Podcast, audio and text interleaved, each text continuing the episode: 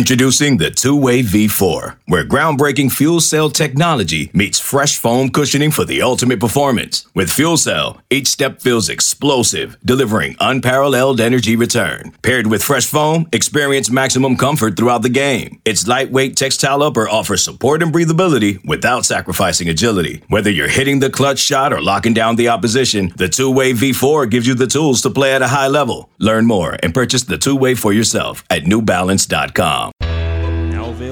Now available in more homes than the Pac 12 network, we are the podcast of champions.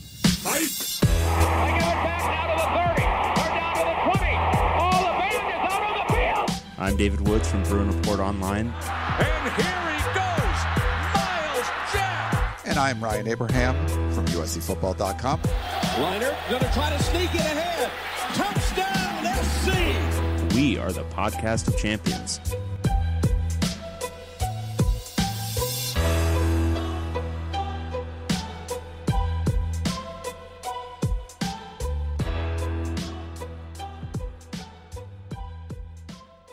Welcome, everyone, back to the podcast of champions. It's week one.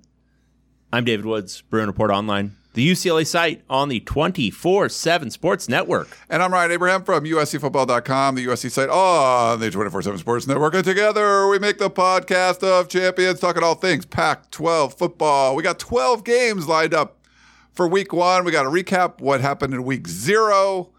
But we're going to the meat of the schedule here. You know, week The one. thickness, the girth. That's where it all matters, Yes. right? Few FCS teams, Mm-hmm. bunch of road games for Pac 12 teams that probably shouldn't play in these teams on the road, but Sure. we got some exciting games. We're recording this on Thursday uh, morning, but we have games tonight in like six hours. We got kicking off Florida and Utah. We got Arizona State coming on tonight. We got so kicking off. We do. we got some kicking off happening. Right at the top of the show, I want to mention this before we get into anything else. We are doing our survival pool.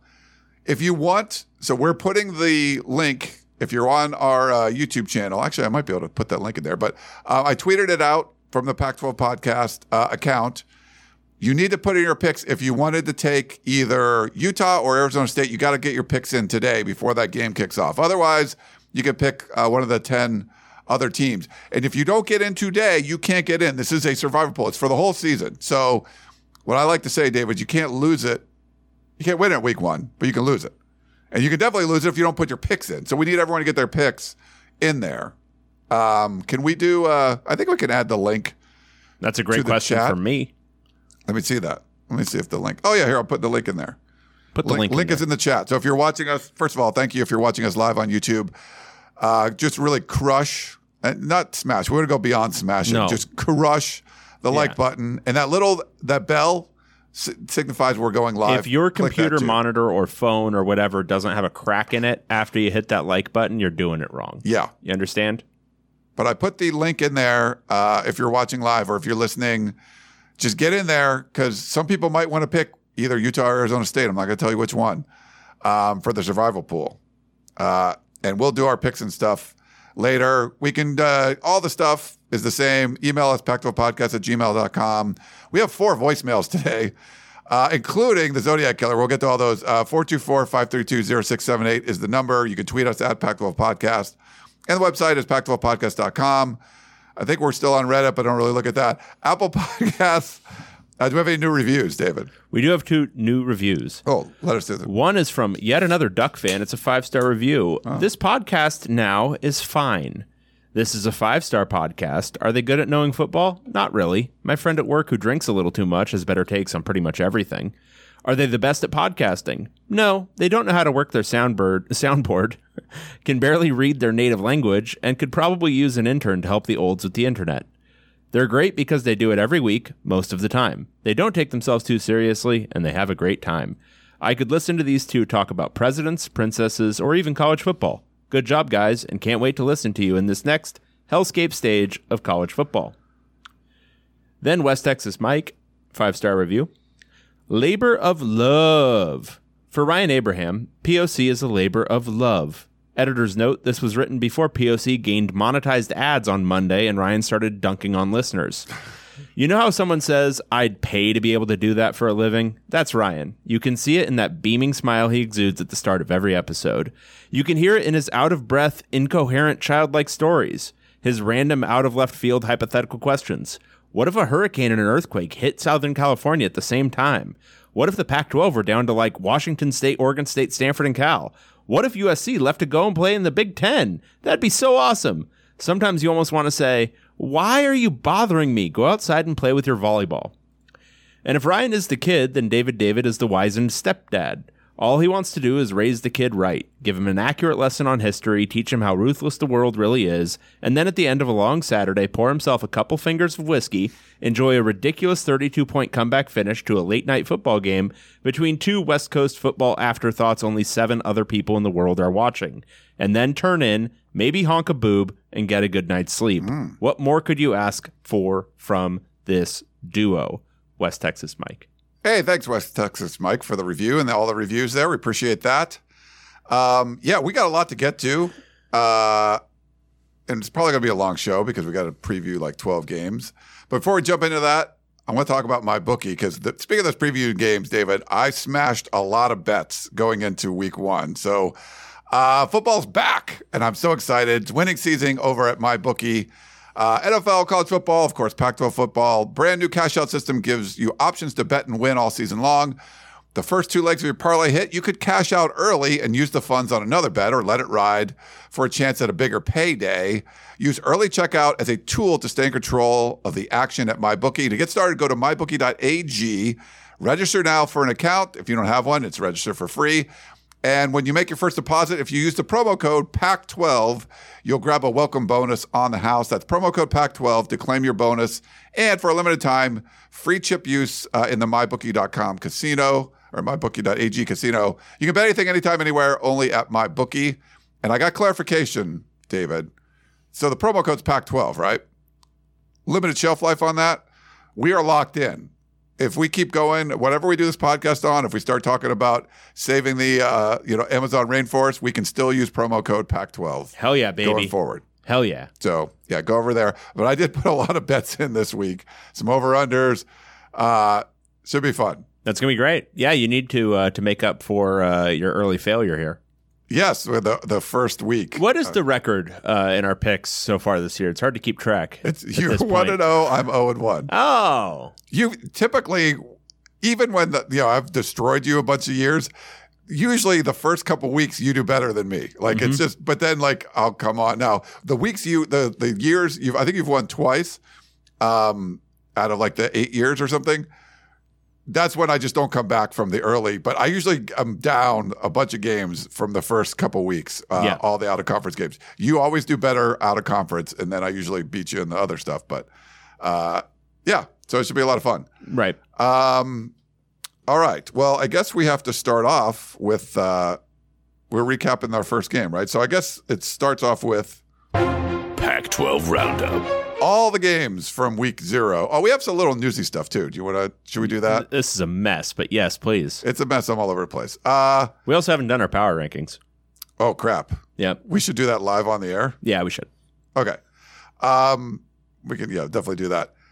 So let's just do these kind of quickly. Uh, college football playoff meetings uh, were yesterday. So funny. So there's some of the reporters were down there in Dallas. George Kliavkoff was actually there. Uh, Ross Dellenger does a great job. He switched over to Yahoo now. He said they were trying to catch him. He was like running out the, you know, up the stairs, like when he left the meeting. Got to go catch a flight, which is what um, Rick George said when he was leaving uh, Pac-12 Media Day. So it was a little shot at that. Um, but apparently, in the meetings, they didn't make any decisions to change 2024 and 2025.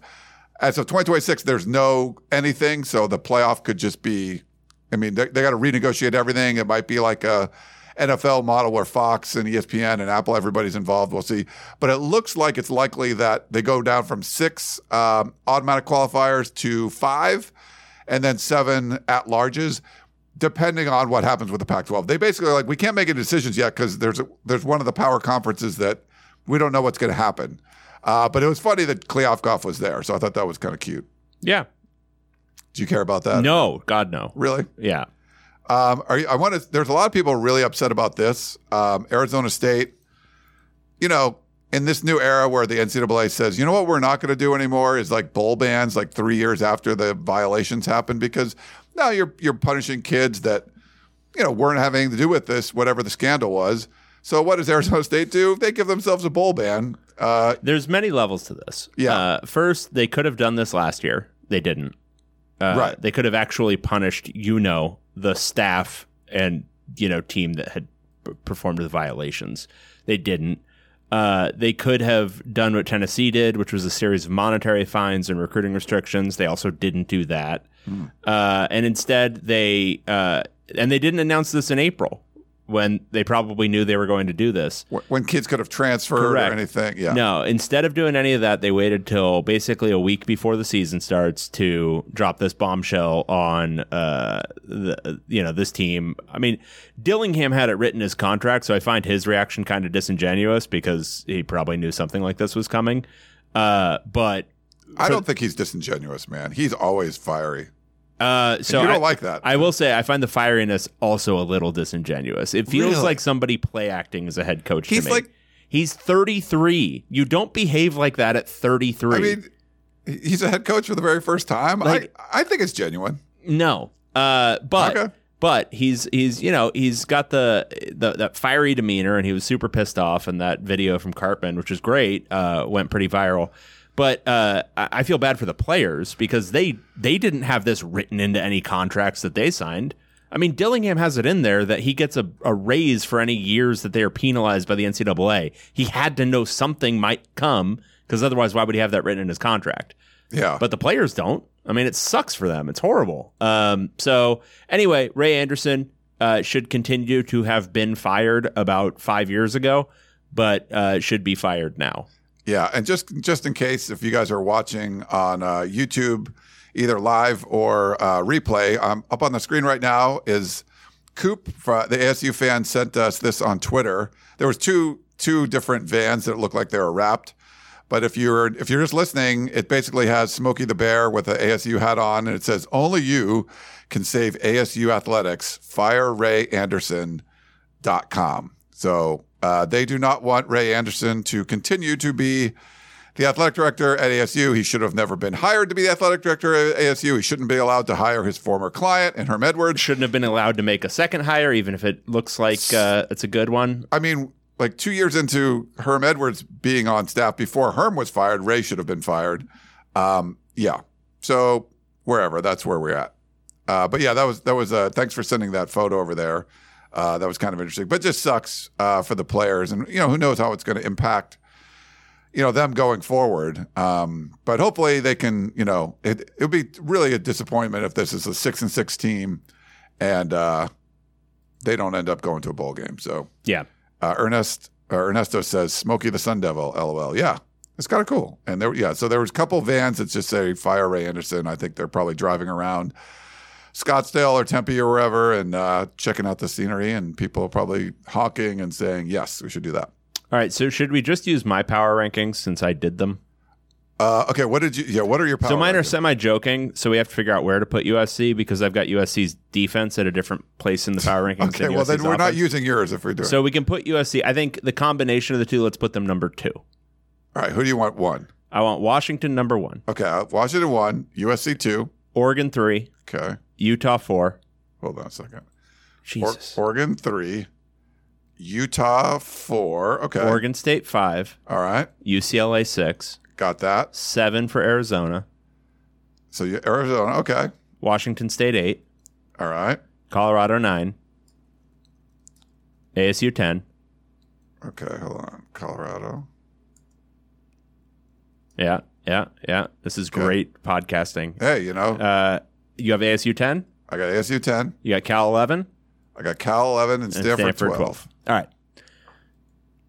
I like it. So we both. I picked USC to win the conference.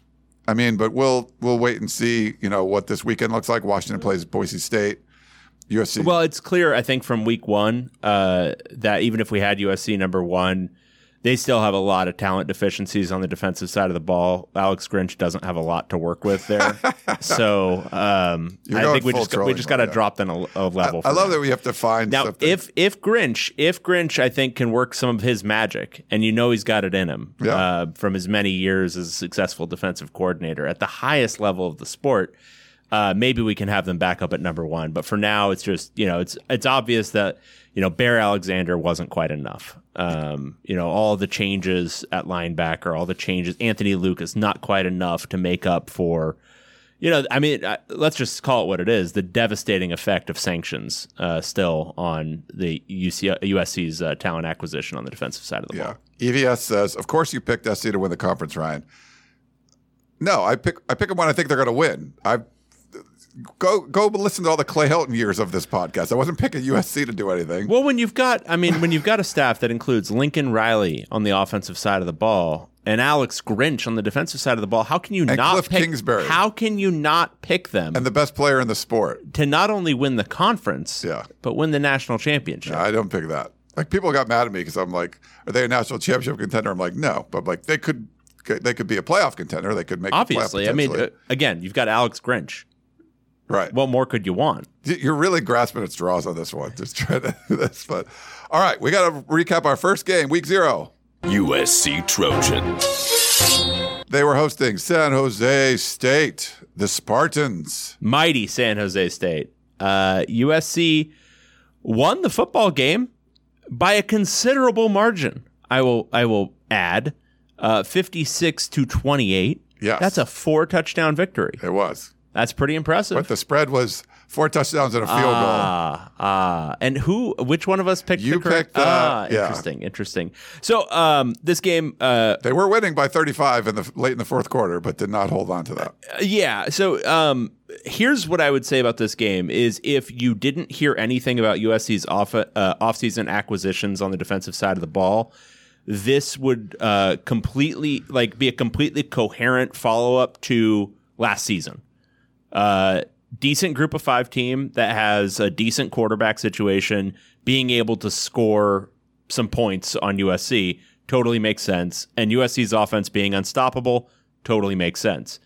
But knowing what USC acquired on the defensive side of the ball, knowing they did get Bear Alexander, they did get Anthony Lucas, they upgraded at linebacker, they did a variety of different things. To give up 28 points to San Jose State is, I think, reason for legitimate concern. And the way they did it, giving up a third and 22 with just a horrendous play That was call. terrible, yeah. Just an absolutely horrendous play call. But then allowing like what was uh what was a pretty slow running back to just kind of motor through the the entire defense several times. Um, you know, it wasn't a ton of missed tackles. I think there were like six in the game. Uh, but you know, I think if you were eyeballing any kind of talent deficiency, I would say they looked a little light. I know they're bigger than last year. They still look a little light to me in the front seven. Uh, generally, especially when you look at those linebackers, um, and the linebackers are not like uber athletes, so maybe that's a concern. Um, and then you know, corner maybe to an extent, but really, it's you know, not not being facetious anymore. Uh, that's a that's a coordinator issue, man. No, I think the play calling there was de- like he can get a little too cute when you have better players. You just do this. I'm curious to see. I would say overall, though, looking at the front seven, they rotated guys. It was like a scrimmage. You know, they they played a whole bunch of different dudes. The, Caleb Williams, you have your Heisman Trophy winner. Four of the three of the first four drives, he had a different offensive line, and it wasn't just like one guy switching out. They they pretty much looked at this as a okay, let's just. Tr- it's like a tryout. Like there was they were doing tryouts for different guys. Um, I would say, and there's a lot of USC fans that are really upset, and I, you know, I think, yeah, if they struggle on defense for the rest of the year, it's, uh, you know, the the coordinator has to go.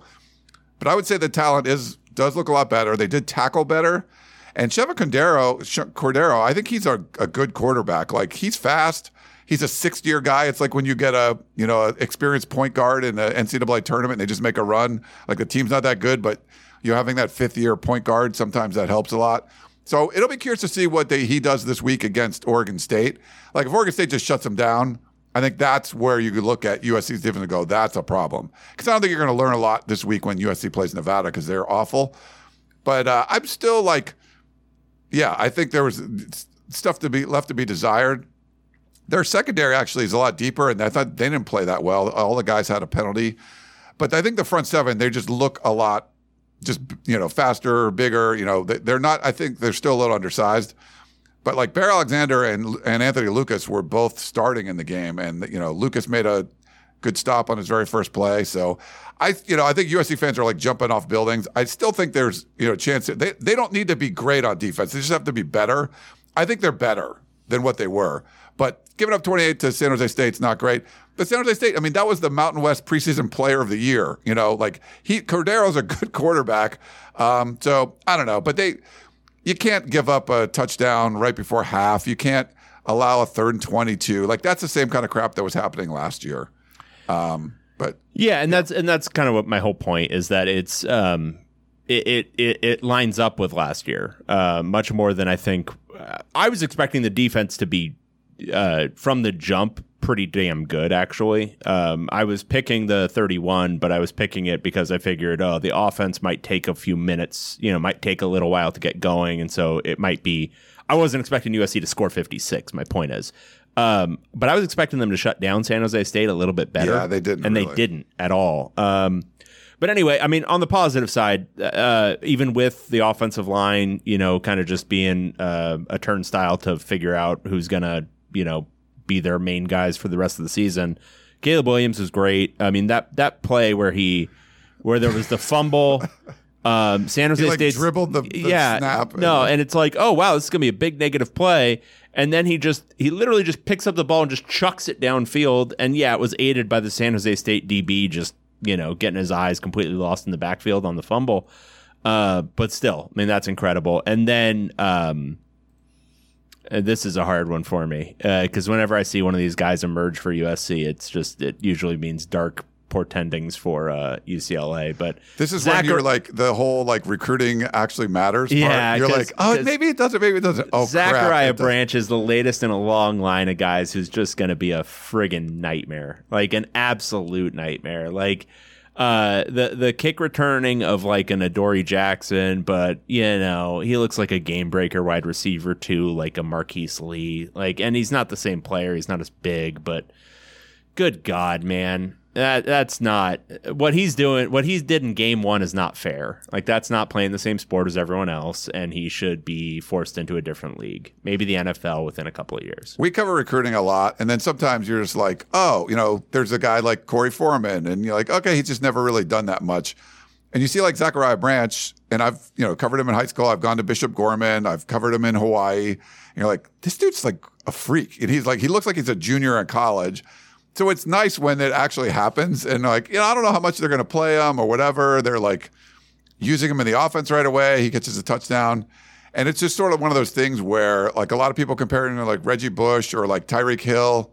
He's a different size. He's not as big as Reggie, but he's built like he's shorter. He's built um, I'd actually go more like a DeSean Jackson almost. a little bit. Yeah, he was kind of slight though. I think, and like you know, Adoree was kind of slight. Like, there's a thicker, like he's a there's a thickness to him. Yeah.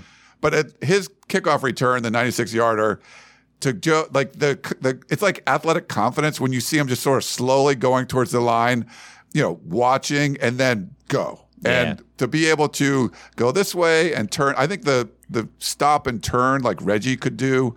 There was a lot of that where you can like not lose any. Like if we're going this way, we have to go this way. Yeah. It's good. It's like a turning a Now the good a news, big ship. the He good news just is it like on a dime. if he is the next Reggie Bush, there's really good news there for UCLA fans because that means UCLA is going to have a better version of him their entire current concurrent careers. How is Maurice Drew better than like Reggie Bush? LenDale White scored 52 If you touchdowns. if you stuck Maurice Drew on those USC offenses, they never would have lost a single game.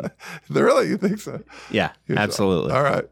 Uh, well, anyway, that's that's uh, the week week uh, week zero. Are you a big fan of, or you think that like week playing a game? Because like right now, Stanford's going to play. We're going to talk about Stanford playing Hawaii. Hawaii's already played. Um, USC's already played. Oregon State's playing San Jose State. They've already played. Like having a game under your belt. I kind of, you know, Lincoln Riley talked about today where it's their second game in a row. You don't have any tape on the opponent. But I think it's much better to be having played already, you know, like so, like Oregon State going to San Jose State, San Jose State, that might be a disadvantage just because San Jose State's already played. I mean, I think it depends. I mean, if you can get out of that first game healthy and you are more of the, and I think for USC, it makes a lot more sense because their offense is such like a, you know, finely oiled machine. We're just going to do what we do. We're not really, Lincoln Riley's not sitting around saying, "Oh gosh, they run this sort of defense, so we got." Yeah. No, I'm running my system, and you guys can go to hell. Um, if you're that kind of offense, if you're that kind of coaching staff, then it totally makes sense. You want to play as many games as possible and get in a rhythm.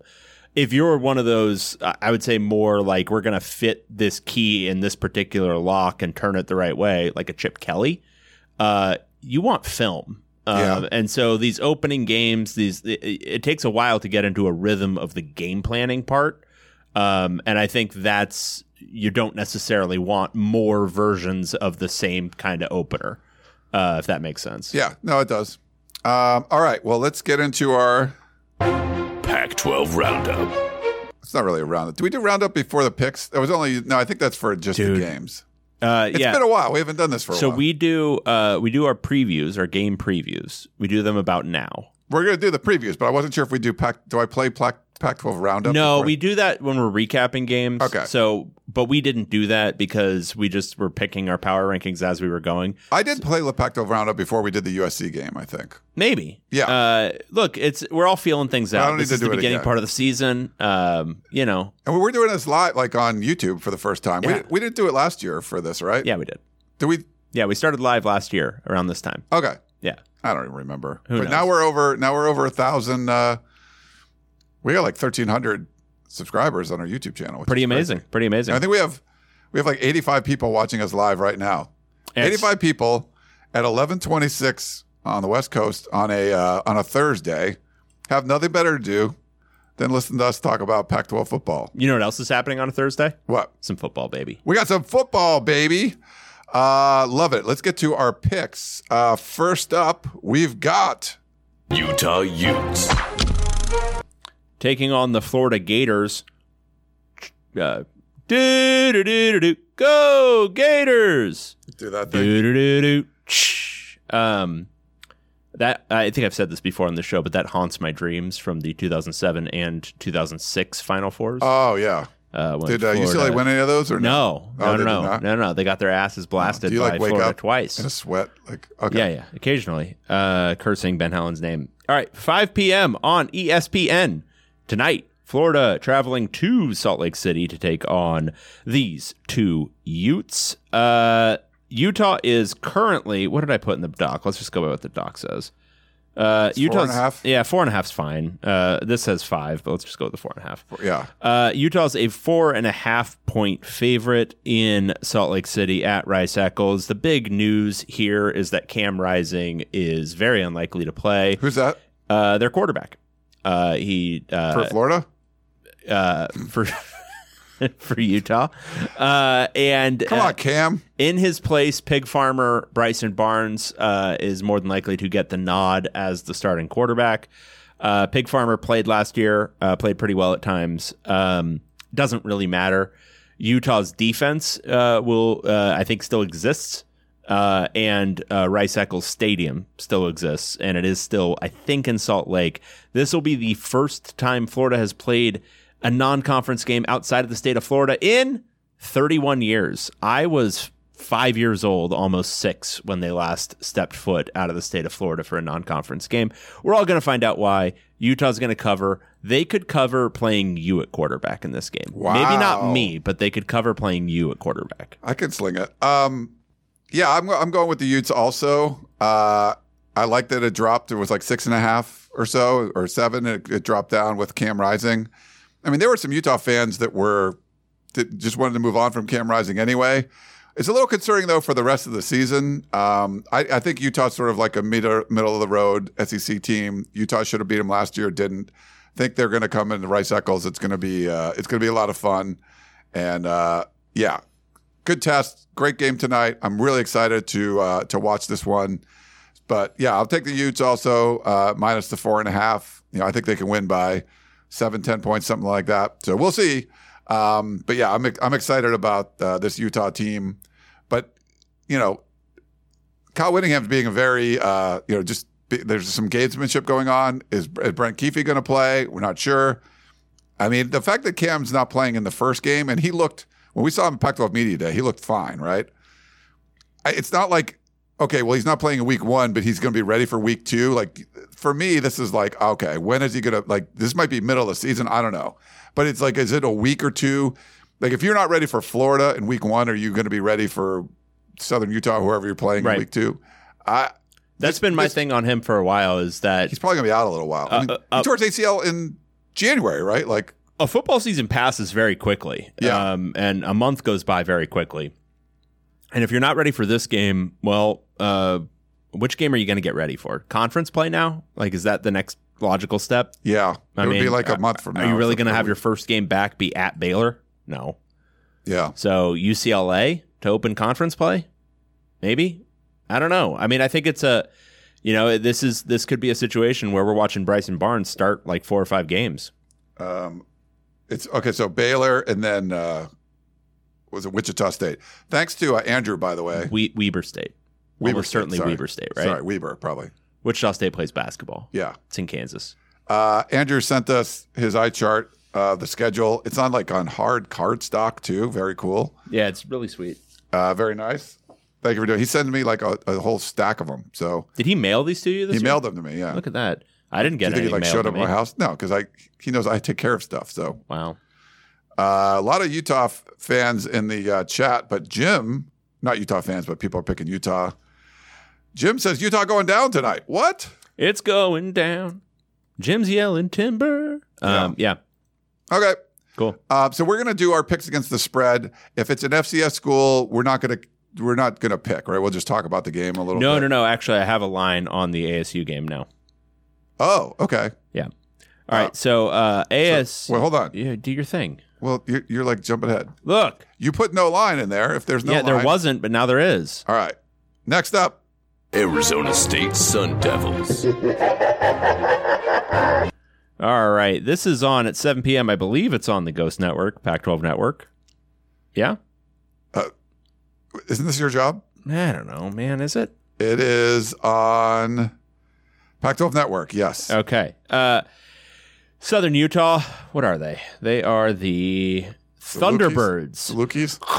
Caw! Uh, the Southern Utah Thunderbirds. That was loud. was it? A little bit. Uh, 7 p.m. Traveling to Tempe, Arizona, to take on uh, the embittered Arizona State Sun Devils, led by uh, the unhinged Kenny Dillingham, Denny Killingham. Uh, they are 31 point favorites in this uh, FCS matchup. Um, that's a tough one for me because It's 31 last week. I went uh, I went hard uh, on San Jose State, but this is an FCS school. Yeah. This is Denny Killingham, Freshman quarterback. freshman quarterback Jaden Rashada. But are they going to want a conference con- confidence builder for Jaden Rashada? Are they going to throw it all over the place? But on the other hand, so we're now at I think three hands. Uh, clock rules have changed. Uh, are are we going to get the high point totals and are we going to hit those big spreads at the same rate that we used to? I'm going to go Southern Utah here. Um, I think it's going to be a comfortable blowout for Arizona State, but 31 points in this new world, this brave new world of clock rules, I'm just not comfortable with that. All right. So last year, Southern Utah lost to Utah 73 to 7. Hmm. But that was Utah. That was Utah. This is a rebuilding ASU team that might be quite bad. yeah. Overall, uh, they were 5 and 6, 2 and 3 in conference. Um, you know what? You are not trusting uh, Denny Killingham. Ryan is super comfortable going down two games after today. I am I am very comfortable with Denny Killingham. 31, it's going to be your uh, most hated number after this year. 31. Yeah. He's got, he's exciting. Uh, Denny Killingham? Yeah. Hmm. I think they're going to like Very angry fella. pile it on. Very angry. Angry? He seems very angry all the You time. know, like when you get these situations where could have made a bowl game, now you can't. I feel like this is going to be one of those. All Yeah, but right, He was getting angry after practices and stuff. Just random practice. fiery dude. It's random. It's like August 10th. He's I'm 33. He wasn't even born during 9 11. I'm 33. I'm a multimillionaire. Everything is so bad. It's pretty rough. Uh, yeah. Give me the Sun Devils, man. I'm trying to like. I'm going to be positive. I think I did this like a couple years ago. I was like just picking the Pac-12 all over the place. Yeah. It did not go well. No. But this this year probably won't go well either. But I'm taking Pac. I'm going Pac-12, the final season. Yeah, baby. Let's do it. What are they? The Thunderbirds? Who knows? Screw those Thunderbirds. Okay, those are our Thursday games. We got a Friday game. Stanford Cardinal. Against the Hawaii Warriors. I don't know what that was. Oh, Warriors? No. Uh, yeah, the, the Yeah, yeah. Warriors. Come on, Warriors. Come yeah. on, play Yeah. or whatever. Whatever. Uh, 8 p.m. CBS Sports Network tomorrow, Friday. Stanford traveling to Hawaii, uh, to Honolulu, uh, to take on the Warriors. Uh, Stanford is a three and a half point road favorite, which is insane. Uh, I would take Hawaii favored by three and a half points. I will certainly take them as three and a half point dogs at home. Um, I don't know anything about Hawaii's program. Literally nothing. I do know that Stanford is probably going to be playing some walk-ons, like some considerable snaps this year. Like, that's that's almost certainly going to happen based on uh, you know, garbage in, garbage out, just counting the numbers. Um, and uh, yeah, I think this is going to be a classic, as Bill Connolly says, year zero for Stanford as they uh, wipe the slate clean for uh, Troy Taylor's era there in Palo Alto. Troy Taylor, man, come on. Are you picking Stanford to cover three Dude. and a half? Stanford, Hawaii, like lost to Vanderbilt. Stanford's like better version of Vanderbilt, right? They lost to Vanderbilt by seven on the road. Right. This is at home in Hawaii. Well, it's a home game for Hawaii, but think about this. You know where Stanford's located, right? Uh huh. Is it Stanford or Palo Alto? Like it used to be Palo Alto. I think they na- renamed the town. I don't They- care. They just bought it. I just call. Th- I'm I'm old enough now that I just call things what I used to know them as. as Palo Alto. Okay. Yeah, so it's Constantinople, not it's pretty. Istanbul. It's pretty flight. it's a it's a good you know it's five hour flight from you know it's easy if we're on the west coast like if you want to go to like Europe it's tough to get to Hawaii is not that bad. You know where Hawaii's coming from? Freaking Nashville. That's a longer flight. So Stanford's got a shorter trip to get to the stadium. I'm taking the Cardinal. I plus I think the Zodiac Killer might know where I live, so I'm picking Stanford in this one. Even though in the preseason I picked Hawaii to win in our picks. So just a week ago I picked Hawaii to win. Are you outright. trying to put yourself in a huge hole? No, I'm just feeling it. Wow. Okay. Stanford, Jeez, Louise. give me the cards. The Cardinal. The cards. You just called them the cards. Yeah, they're the cards. How long have we been doing this show?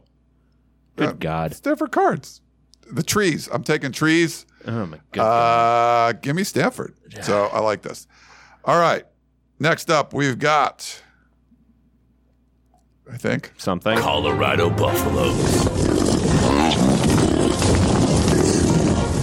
The Fighting Deions are traveling to Fort Worth to take on TCU Horned Frogs. Ribbit. Uh, Ribbit. yeah. Ribbit. Uh, is ranked. They're number 17. Uh, this game's taking place at 9 a.m. on Big Fox. Uh, TCU in the dock, I have as a 20 and a half point favorite over uh, the Fighting Deions. Um, that's just too many points. Yeah. Give me Colorado. I think they're going to be exciting. Uh, I don't think they're going to win this football game. No. Uh, but I think they'll keep it close-ish and competitive-ish uh, for long enough to cover the 20 and a half.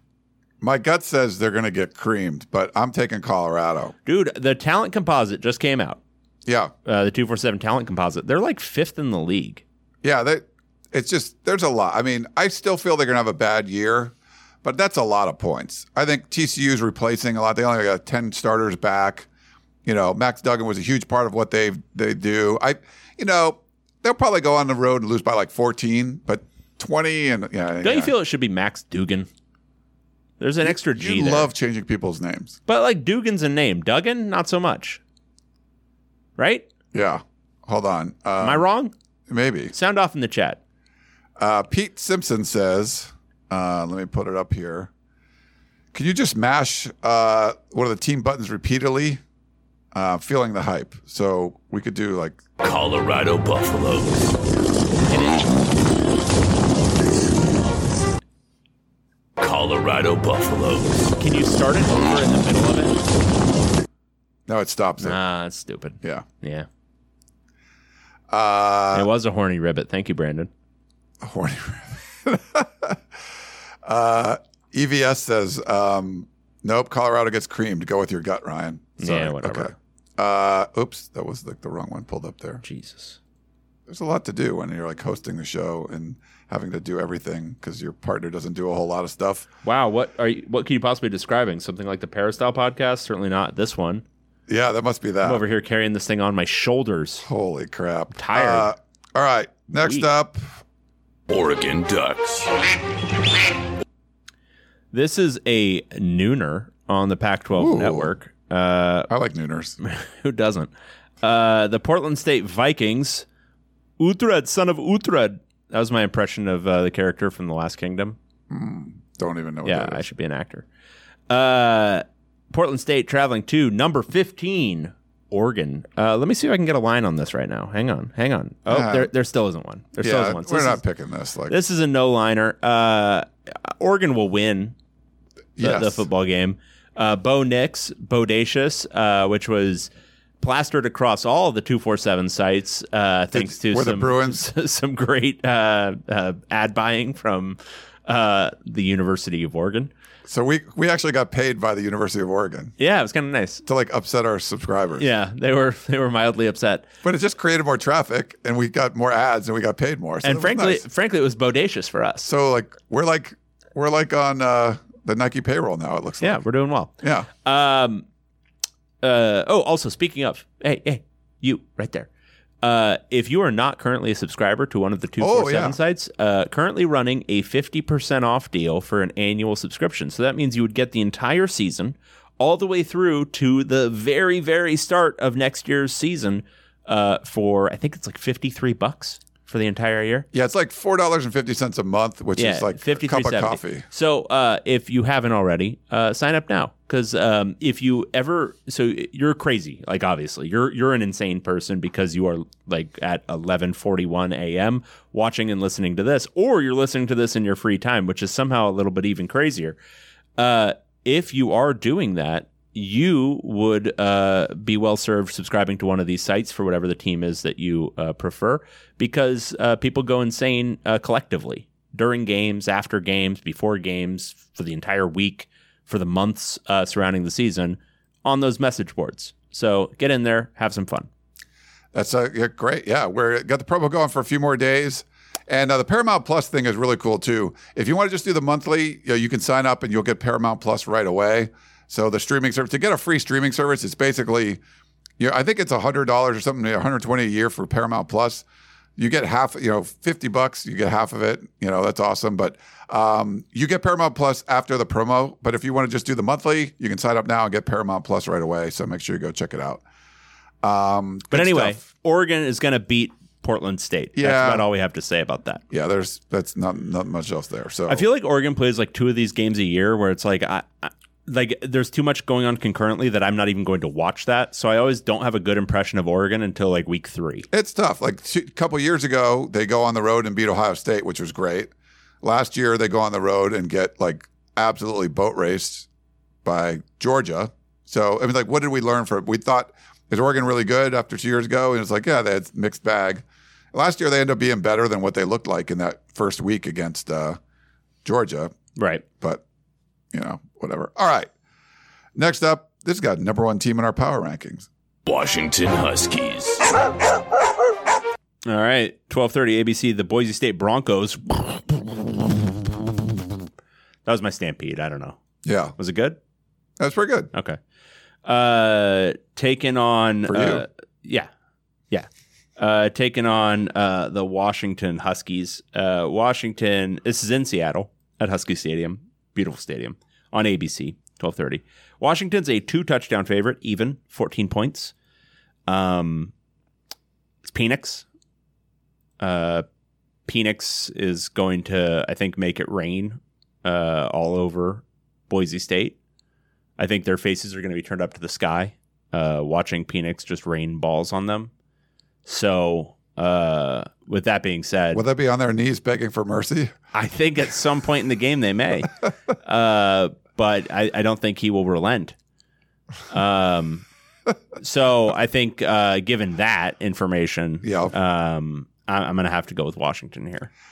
I'm with you too on this one. Um, I like UW. Uh, Boise State, obviously, I mean, solid team. I, I feel like this is one of those things where they're going to score a lot of points. Washington secondaries, there's some questions there, but the offense should be elite.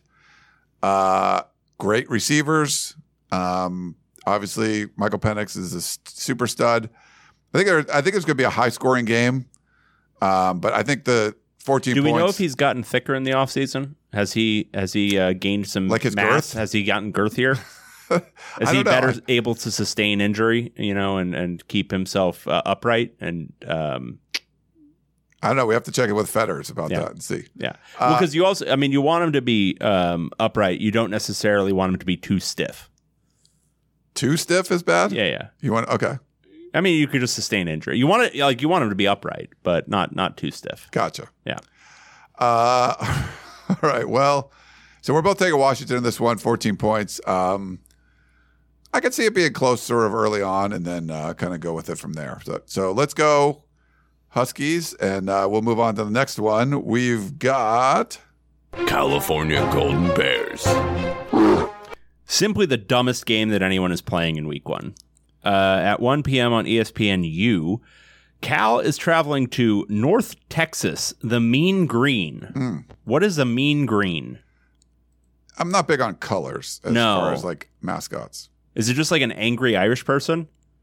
Ah, don't you steal me pot of gold. Um, I don't know. That wasn't. That wasn't. That wasn't very good. That's It okay.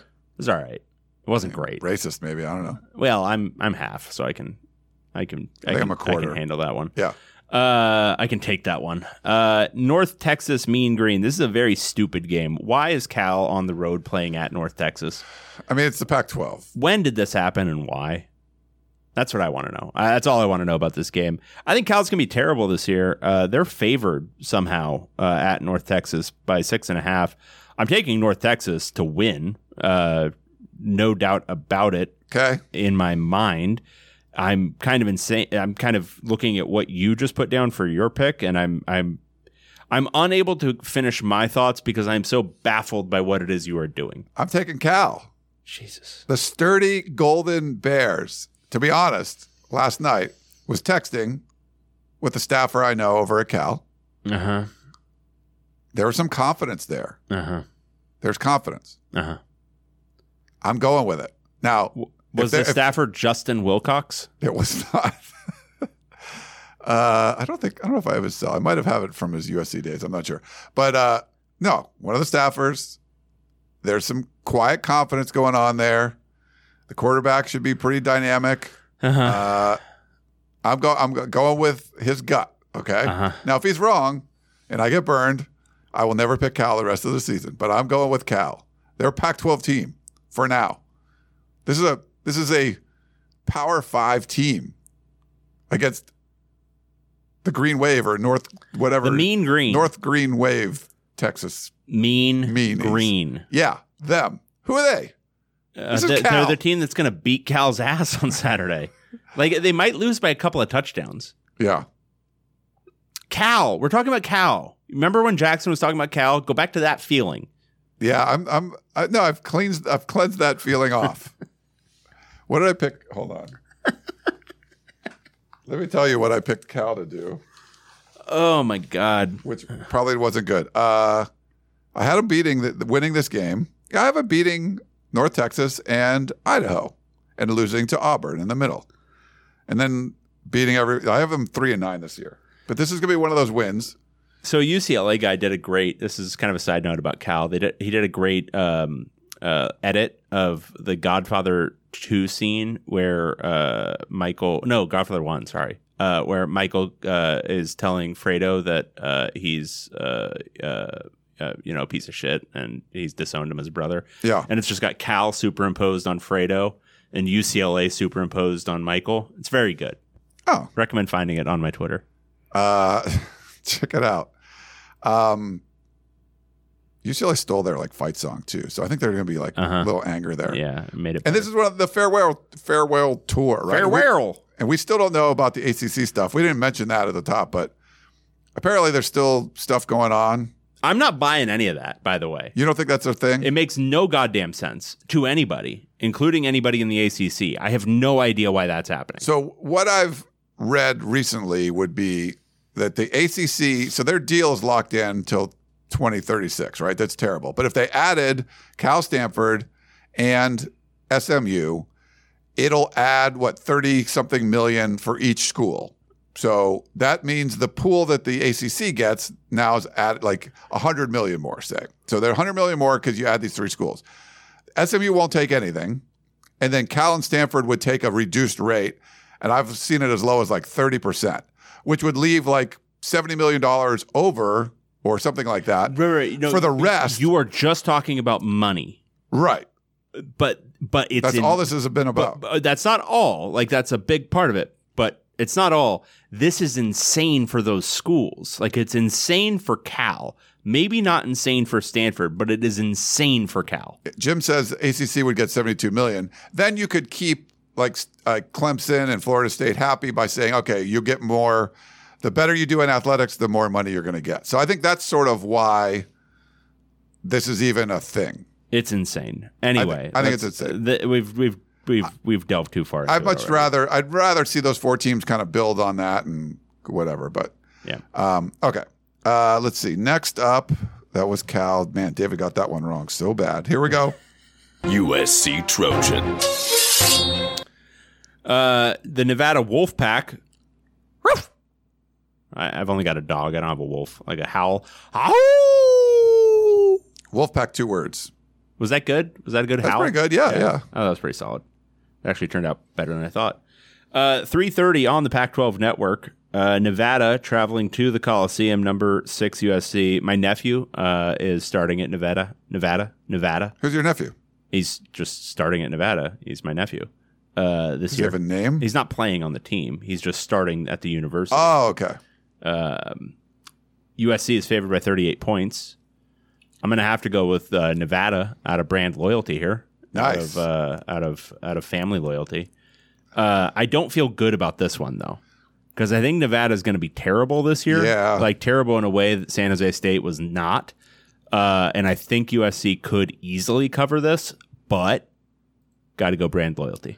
Nevada it is. All right, I'm taking USC in this one. Um, doing a, uh deep dive into Nevada. Now, Nevada does have a bunch of Pac-12 players. Do you remember a guy named Sean Dollars? Mm-hmm. Mm-hmm. Mm-hmm.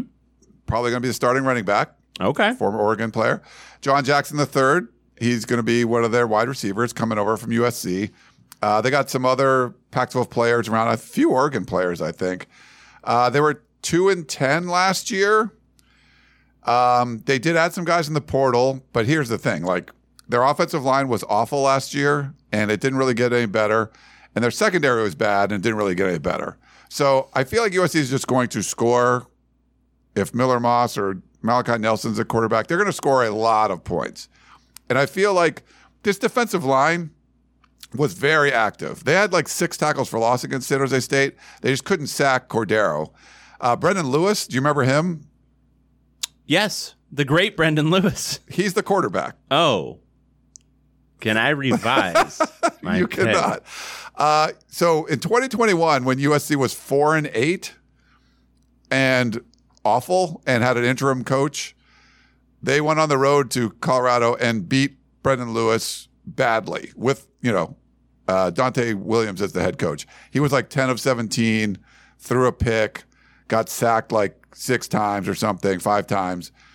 I think they're just going to sack the crap out of him. I think Nevada's starting to build, uh, but this is, I, I feel like is going to be a bloodbath.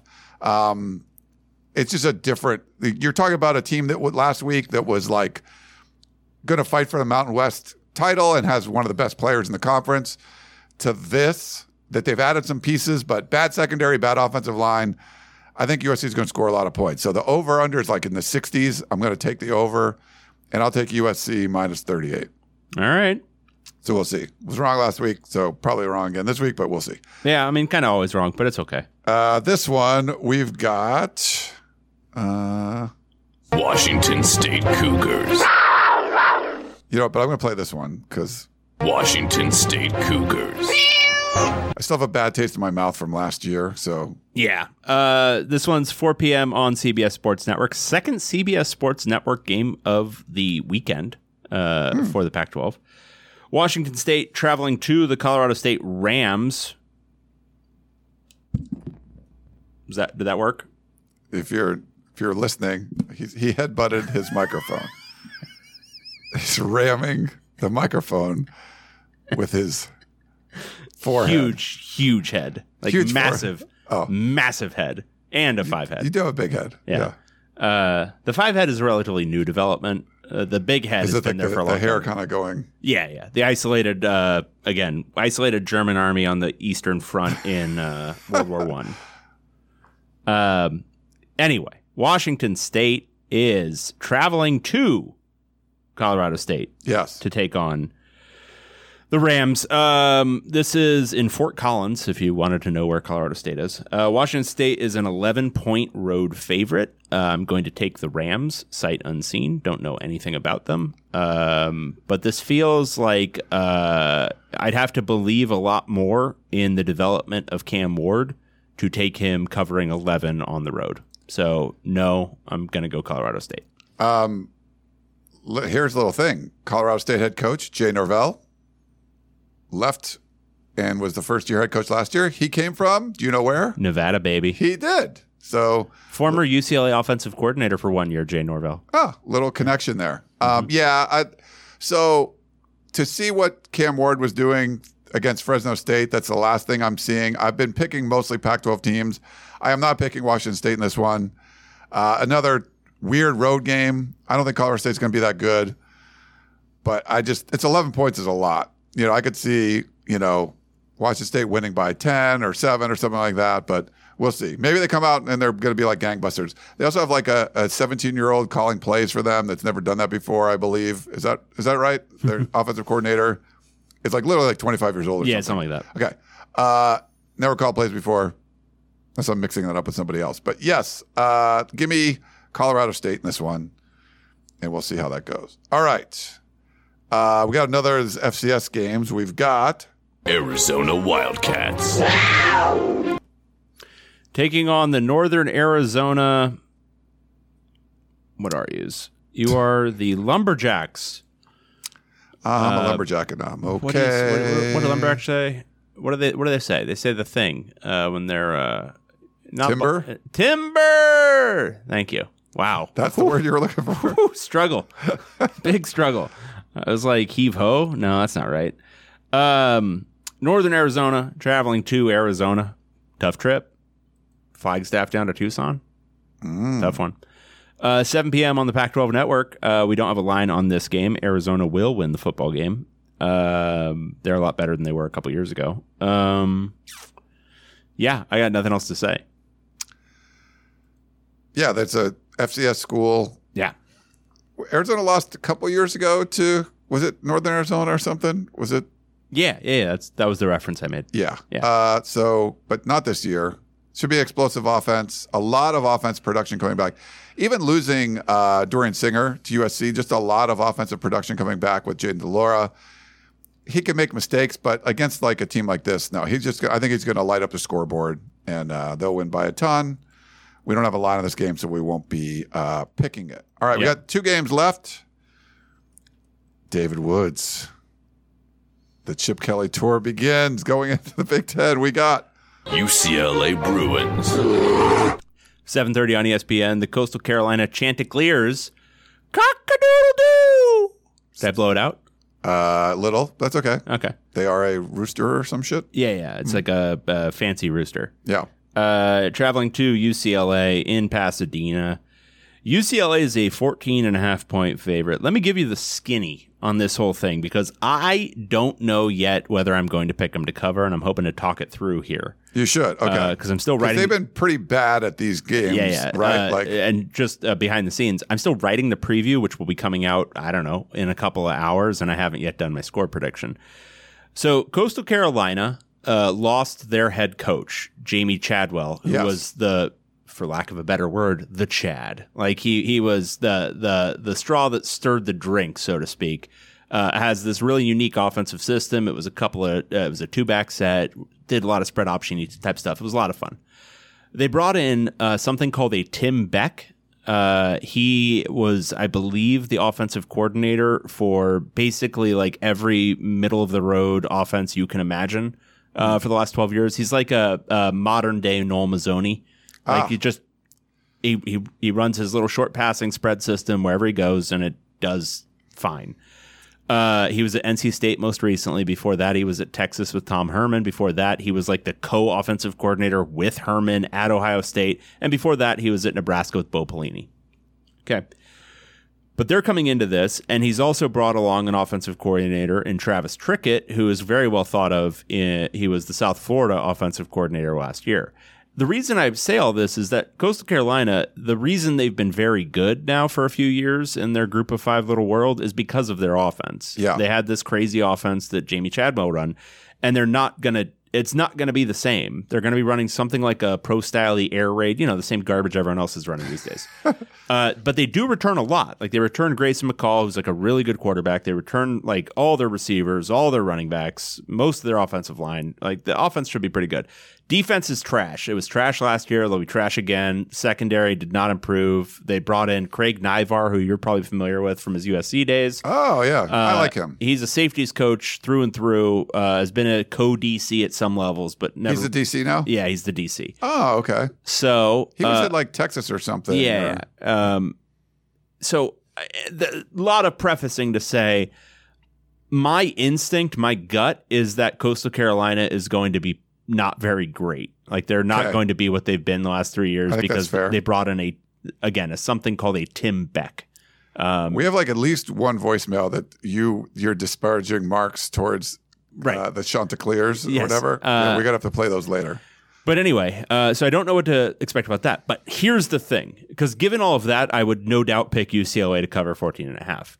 But here's the thing we Yeah. already have substantial evidence that this is a Chip Kelly fuck around game. And do you know how we know that? He's going to play three different quarterbacks Ah. in this football game. That could go one of two ways. They're all really good and they all, you know, combine to blow this team out. Or one of them looks kind of shabby, one of them looks okay, one of them has a couple good moments, but none of them get in a rhythm because they're playing three of them in a game that's going to be about five plays fewer than games were last year.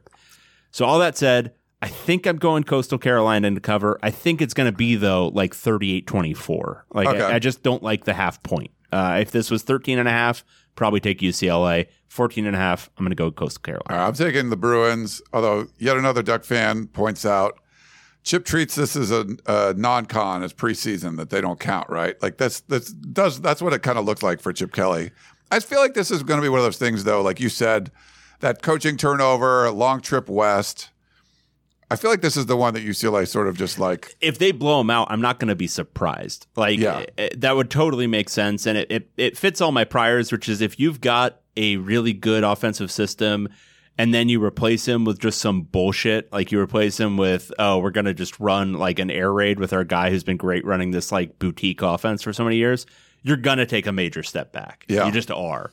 Um, you know, it's kind of like the Nebraska thing when they initially went from the triple option to, uh, you know, Bill Callahan. You know, Yeah. it's like, oh, suddenly you're not going to be very good. So yeah, I mean, I wouldn't be surprised. It's just it's more what Chip Kelly is deciding to do with this game, which is play three quarterbacks, um, which can only be an indication of the different ways he's going to mess around in this one. Like I wouldn't exp- I wouldn't be surprised to see like wholesale line changes with the offensive Yeah. line, like USC was doing. yes, Um, so with all that, I just don't. I don't think they're poised to cover. yeah. Um, EVS chimed in and said, uh, "Don't feel good about it because of the three quarterback chip chip fuck around, but I'm taking my Bruins. I'm Yeah. with you, EVS. I this, so I've taken I'm going mostly Pac-12 uh, throughout this. and like against what my gut would be saying for mo- a lot of these games.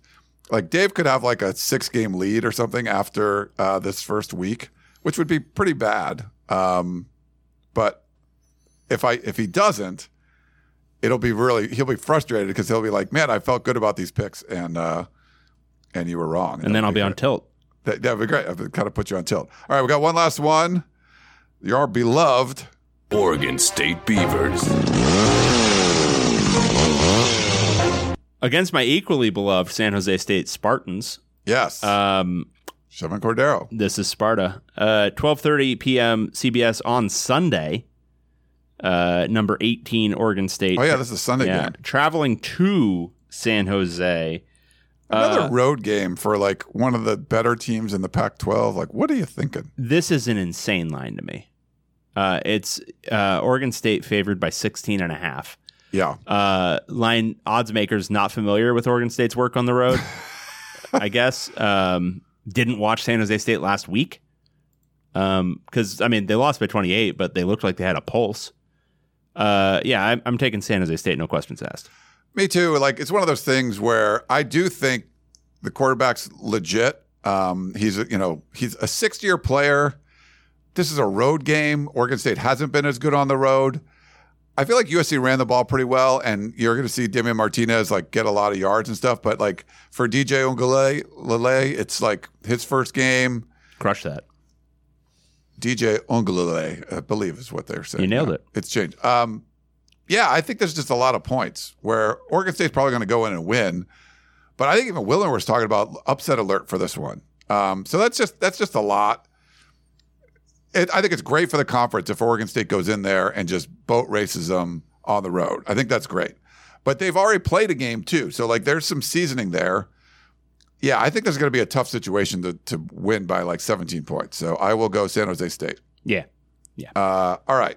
Well, that's it. That's what we got for our Pac 12 previews. Why don't we do this? Why don't we take a break? We'll come back and we'll do, uh, yeah, we'll do questions and uh, talk about anything else. Back, That sounds magical. back in a minute.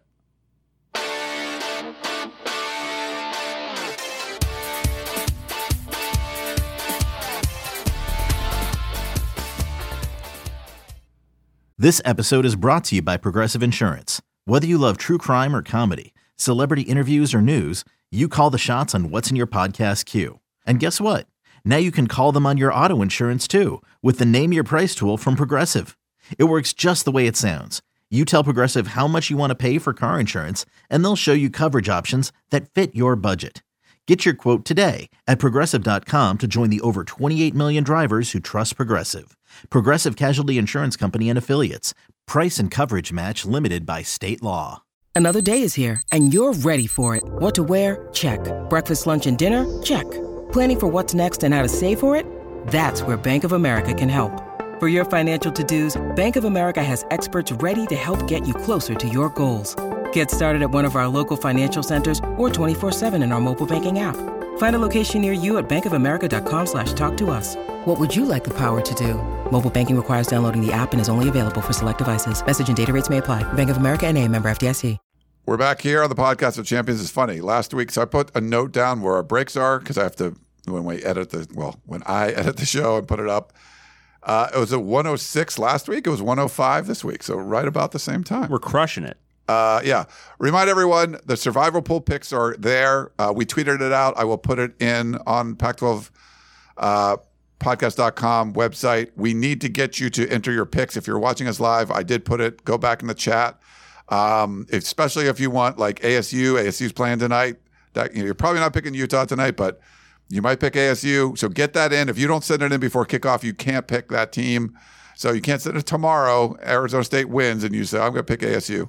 Um, so just get it in there before whatever game you want to pick. And you need to get it in the week one. You can't join in week two. This is survival. You have to like pick every week and get it correct. So um, get in there. David, who's your pick?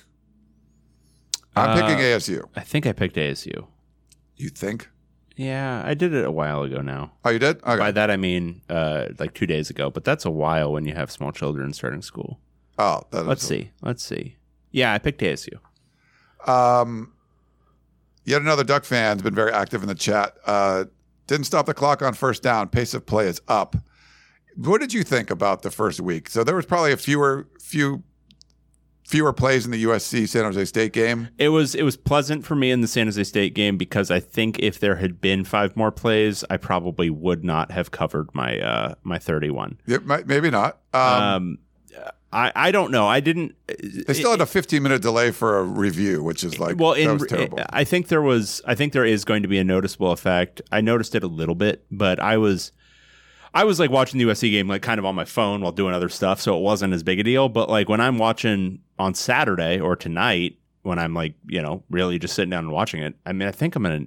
Eh, eh, I'm I'm against it. I think it's it's stupid. It's more NFLization of the product, which I don't think anybody was clamoring for less football. No. Um, and uh, that's the end result is we're going to get less football, but no fewer commercials. So it's just going to be a, a sport that was already like what is it like nine total minutes of actual action in a three and a half hour block is now going to be those you know in that three hour and fifteen minute block it's going to be eight minutes of action. It's like Yeah. what did we actually gain here? All right, we got some voicemails. I think we got to start with the. I mean, I've called them out. You know, if you ever want to call a serial killer out, maybe that's not a smart thing to do. But we wanted to hear from the Zodiac killer, and uh, we did. So here you go. Well, well, well. Hello, Brian.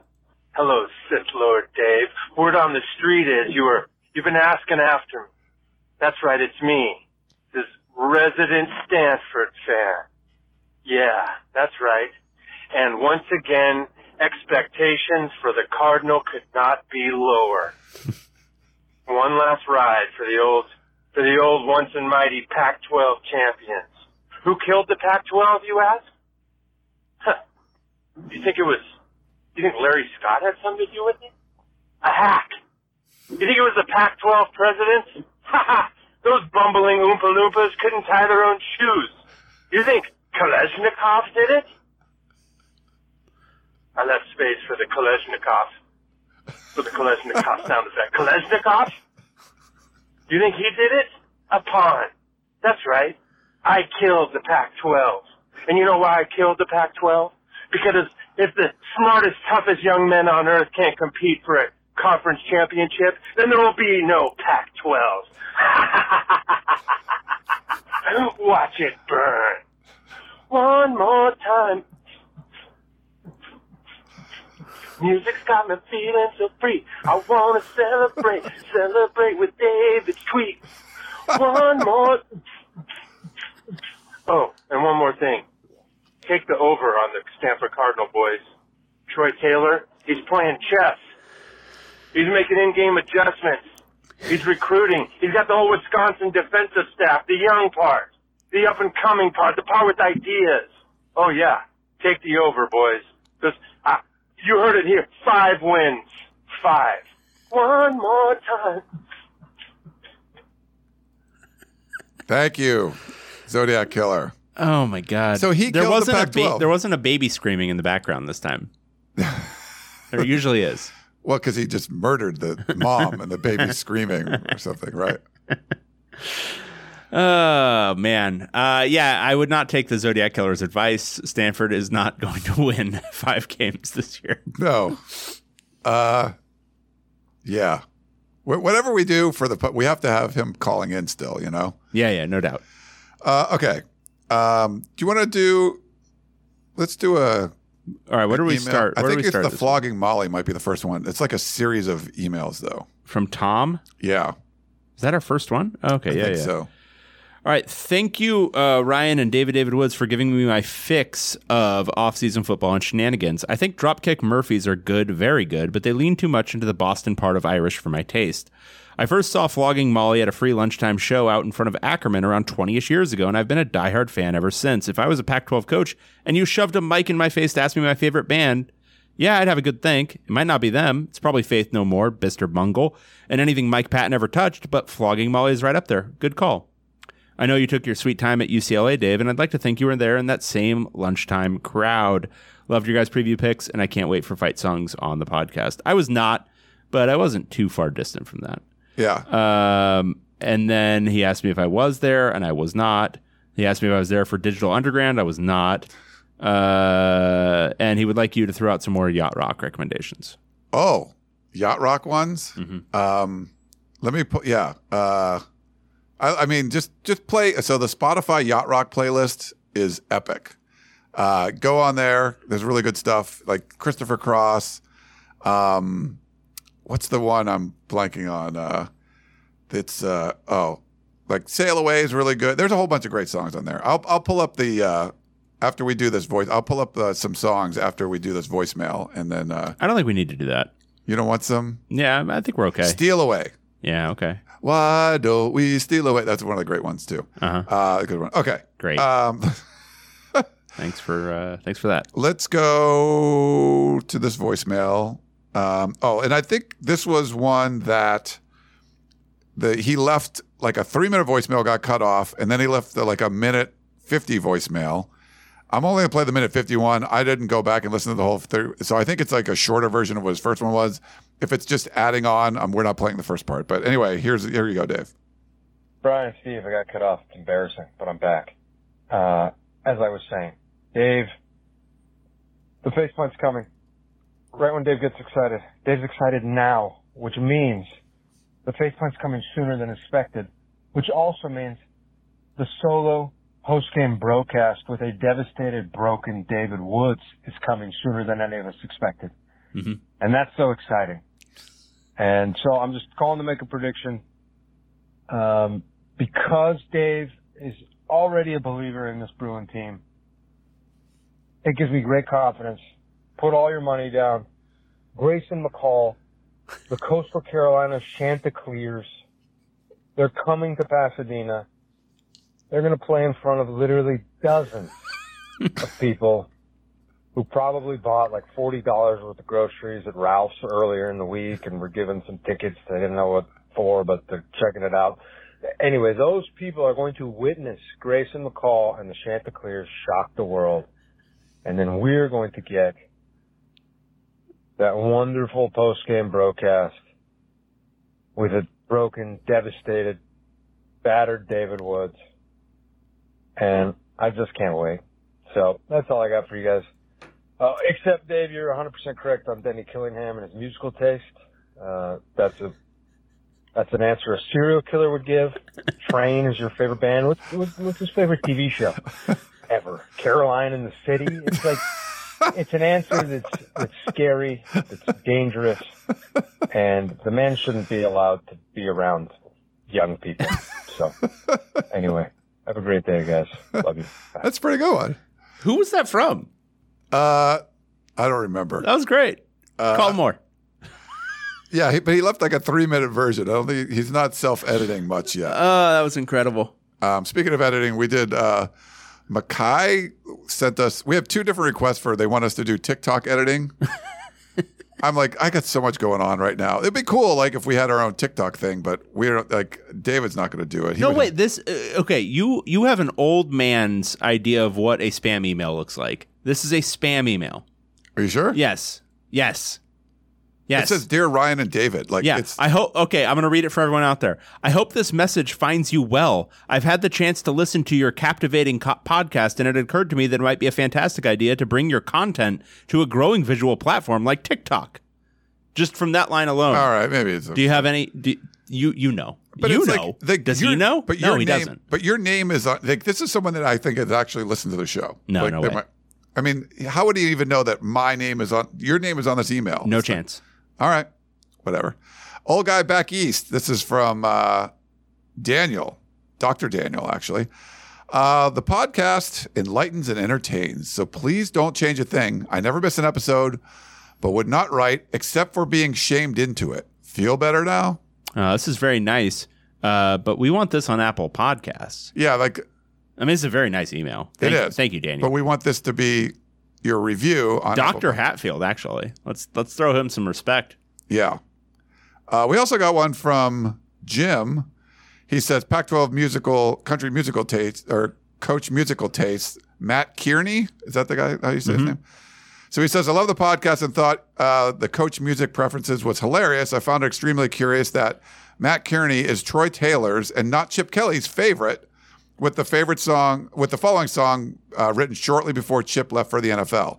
So when there's a video, we're not going to play it, obviously, but He's from Eugene, is the joke. he's wearing like Oregon gear. He sings a song, like a, it's actually kind of nice sounding song that, you know, chip don't leave before you get a chip and stuff like, you know, for a championship and stuff like that. It was kind of funny. And they said he also wrote the following sappy ode to Oregon that is played on and scoreboards before the second quarter of every game. Maybe he should have been Land Danning's favorite. And I agree. Uh, I'm sure you get a kick out of these. Yeah. So, like, he's a huge Oregon guy. So, why is Troy Taylor picking him as his favorite What's going on, guys? Who This is- thought of these picks? Brett Brett McMurphy needs to like. There's. I need a deep dive into this because this, this was terrible. I, I need a, a yeah, I need a whole thing, a story about this story, Because this is this is easy. a like making of. Land Danning, pick Mat Kearney. He's the the guy that you're, you're playing his song on your scoreboard. Like, yeah, Yeah. that's that's a fail. All right. Um, yeah. You also got. The, uh, do you think this one's a real one? Did you click on the attachment? No, I did not click on the it. I should have deleted Yeah, it. Yeah, you should have downloaded it. Uh, see if your computer can withstand whatever that powerful thing is. Uh, this is from Frank in Sacramento. Okay. Here's why Pac 12 presidents stink. A lot has been made about the Pac 12 presidents doing nothing while Larry Scott and George Kliavkoff ruined the conference. True, but why? Pac 12 presidents have more to worry about than football. Stanford has more billionaire alumni to schmooze for donations than all of the SEC combined. USC and UCLA get more federal research money than all of the Big 12 combined. Recruitment of high profile professors and deans take up large amount of Pac 12 presidents' time. The Cal president has worked to maintain a top rating and a diverse student body, even though California got rid of affirmative action 20 years ago. The SEC, the Big 12 for sure, and the ACC and Big 10 to a lesser extent can delegate many of these presidential tasks while they stay on top of football. Remember, back in Oklahoma, after then university president Dr. George L. Cross found himself defending a budget request at the state legislature's Appropriations Committee, he was asked by one senator, Yes, that's all well and good, but what kind of football team are we going to have this year? Dr. Cross's reply, We want to build a university our football team can be proud of. Frank in Sacramento. Okay. Yep, that was an email. That was that was an email we got. All right, uh, let's go. Another. This is another. Uh, I guess I didn't see your tweets about. You must have been bashing. Uh, Me? yeah, doesn't sound like you. I don't think I've ever And you're trolling or anyone. I love when I get the text from David, like, "Here's my latest troll," and then. And he's like, I got a big one. And it's like Petros like replied to you. But it wasn't like it was kind of a weird reply. Well, so And then you had the Oregon fans replying So to you. I, I dropped a little, uh, little uh, light, like a little light Alex Grinch trolling. But as as always, I like to layer my trolls. So there's like a layer of you know, uh, you know, talking bad about USC fans for being negative, and then there's a layer of Alex Grinch is really good, and then there's Yeah. the the really the like the Lincoln Riley got the pièce de resistance was Lincoln Riley going to the NFL and Alex Grinch replacing it. Yes. All in a single tweet. I thought it was well crafted, nice layered, multi layered, a little, you know, like a, a sandwich with a lot of, you know, different things on it. Tastes good. Yeah. Um, so I, I sent it to Ryan and I just said, I'm going fishing. Um, you know, see, see what I catch. And then uh, the next morning, Petros clearly, I mean, I'm going to give him the benefit of the doubt, clearly, like, didn't read it in full, like, didn't understand the troll at some level, just responds because I included a line. Uh, Alex Grinch gave up fewer than 30 points against an FBS opponent. Um, and he said, Well, USC's never played an FCS team. And I'm like, Okay, that was a weird one. yeah, well, he just didn't he didn't get it, but I caught a fish. You know, that Petros was then a fish for that. Gotcha. Yeah. And then you had a, a duck fish. Oh my God, the Duck fan. So Oregon fans, come get your boys. Uh, the number of Oregon, fa- I, I swear to God, I think it actually eclipsed the number of USC fans who were legitimately trolled by this tweet. Uh, I think Oregon fans were like, Why "What are they- you? Are you a dumbass? What's wrong with you?" And it's like, like before you First sit all, there, yes. be, well, yes, but before you sit there and think, "Wow, everyone around me is stupid," maybe think, "Is there something here I'm not getting? Like, is there some little bit of this that I'm not understanding?" Hmm. Uh, but no, no, not Oregon fan, not ever. No. Uh, all right. Let's see. Let me get. Uh, oh, let's do. Should we do a voicemail? You just did an email. Yeah, do do a voicemail. Here you go. Oh, yeah. yeah. That- Were you we- going to do that voicemail? I was doing it. I was setting it up, and then we got sidetracked because that never happens to us. But here we go. It never happens. Hi, this question is for Dave. Uh, Dave, you mentioned on Twitter the other day that Coastal Carolina is coached by somebody, something somebody called a Timbeck. This sparked some curiosity in me, so I tried Googling Timbeck. It provided me no clarity. Um, I'm going through the page right now, and some of the results include a Wikipedia page for a Timbeck, American football born 1964, another Wikipedia page for a Timbeck, American football born 1966, um, also some various pages for Timbecks from Coastal Carolina, University of Texas, New Mexico State, NC State. I can go on and on. Um, the purpose of this call is to inquire uh, to you, Dave, whether you've made any progress uh, figuring out what a Timbeck is. Um, I would like to know what kind of organism a Timbeck is, human or otherwise, that will be roaming the sidelines this Saturday at the Rose Bowl. Um, is a Timbeck a different type of rooster, like their mascot? I I don't know. Any insight you can provide um, regarding this, what it means for UCLA's game, um, and on Saturday, that would be much appreciated. Thank you very much. Fight on. The the voicemails today have just been stellar. They're really good. Absolutely stellar. I'm I'm I'm loving We're loving getting, it. we're getting some spams in the chat again. Yeah, so- I'm I'm I'm trying to edit as we go. yeah, doing that. Yeah, uh, a great voicemail. I, I have not uh, yet determined what a Tim Beck is. Clearly, there was a cloning operation of some sort. Um, I do not know whether. I mean, we'll have to see. It certainly appears humanoid, uh, judging by pictures uh, and whatever video evidence I can find. Uh, but it's impossible to tell whether that uh, multimedia has been doctored in some way. Okay. Um, there have been many Tim Becks, uh, multiple uh, Tim Becks. Um, so Was Tim Beck one of the uh, like longtime baseball announcers? Tim Beck feels like he was a longtime baseball announcer. Maybe, I feel like Tim Becks have existed uh, throughout the centuries, throughout the ages, uh, always there providing some level of mediocrity uh, in some form or another. Yeah, there was like Adam, Eve, and then Tim Beck was next. Is that right? They're just there's there's just an uh, an an overflowing of Tim Becks. I think when Adam and Eve were like exploring at the beginning, there was just a cornucopia full of unyet, uh, not as of yet activated Tim Becks. Little known chapter of the Bible where they went for a threesome. Is that where you're? Well, I'm gonna get like struck by lightning or something. All right, uh, let's move on. Robin Seattle wrote in.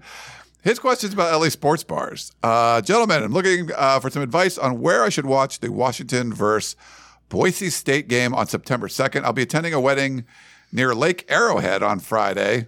That's not LA. Um, September 1st. The game is at 12:30 on the 2nd. As a former host of the uh, Washington alumni watch parties in Minneapolis, I try to attend official watch parties whenever possible. However, the the UW watch, the UW watch party is at Legend Sports Bar in Long Beach. See, that's Los Angeles. So my current plan is to attend my buddy's wedding, wake up and make the long drive from Lake Arrowhead to Long Beach to watch the game by the 12:30 kickoff. I've been to LA quite a few times. I understand that's one hell of a drive at any time, let alone uh, the morning after a wedding. I'm also told that Legends is a great sports bar with some cool history. Please talk me into or out of this plan.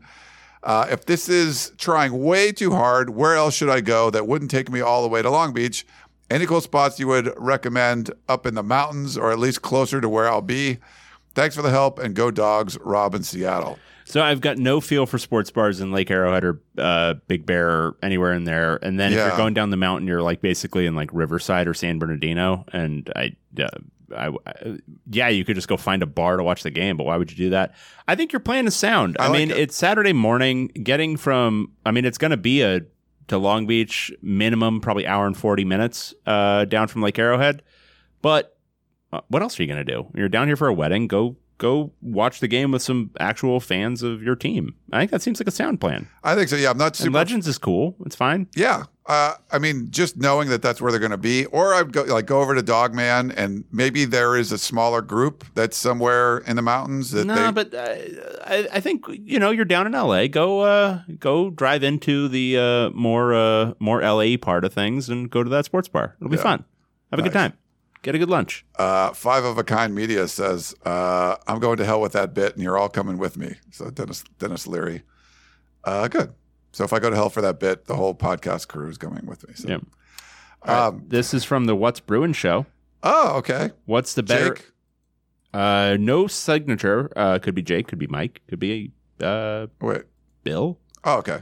All right. Uh, what's the better AD job? Hey guys, after watching USC poach an AD from an in-conference school and giving Bruin fans indigestion over rumors that their AD was possibly interested in the job across town, what is the better athletic director job in your opinions, UCLA or USC?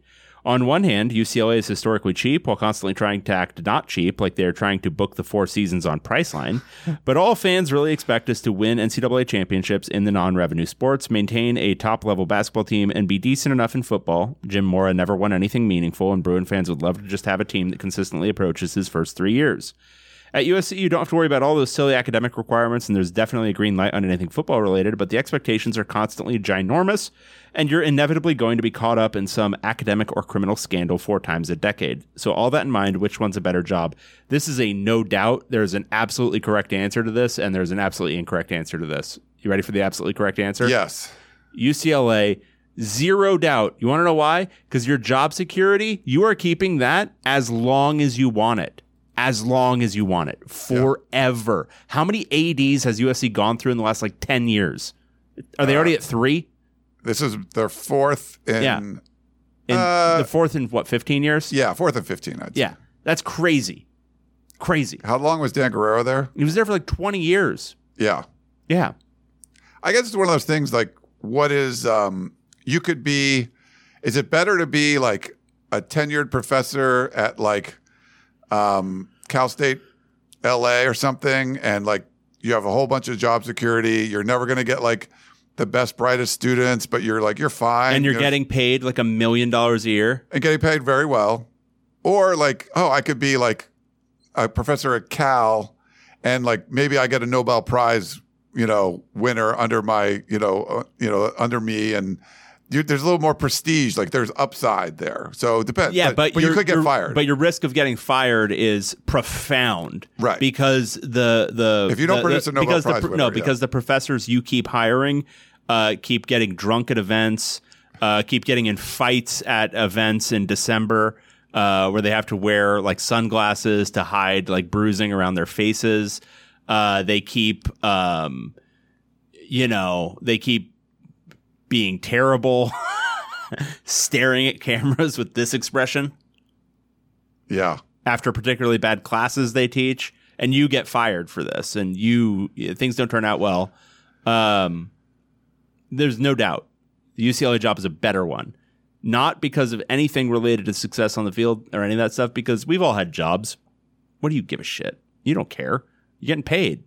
All right. Yeah. You, you care about getting paid. So if you just want to get paid, go. If you want to get paid forever, and get a sicky pension at the end of the day. Does USC get pensions? Do they get a sicky pension? I'm not yeah. sure. No, UC employees, go check that stuff out. Go check out the go check out what Dan Guerrero's still making. Really? Yeah. Uh, yeah, it's a fun time. Uh, go go work for the UC. Oh, Yeah. okay. It's I didn't even think about that part. That's, Yeah, dude. that's very interesting. Yeah. Uh, okay. That was the What's Bruin show. We have a hacker alert. Should I read this? Yeah, I think so. Dave uh, wrote in just a heads up last week, your podcast RSS feed was compromised. Uh oh.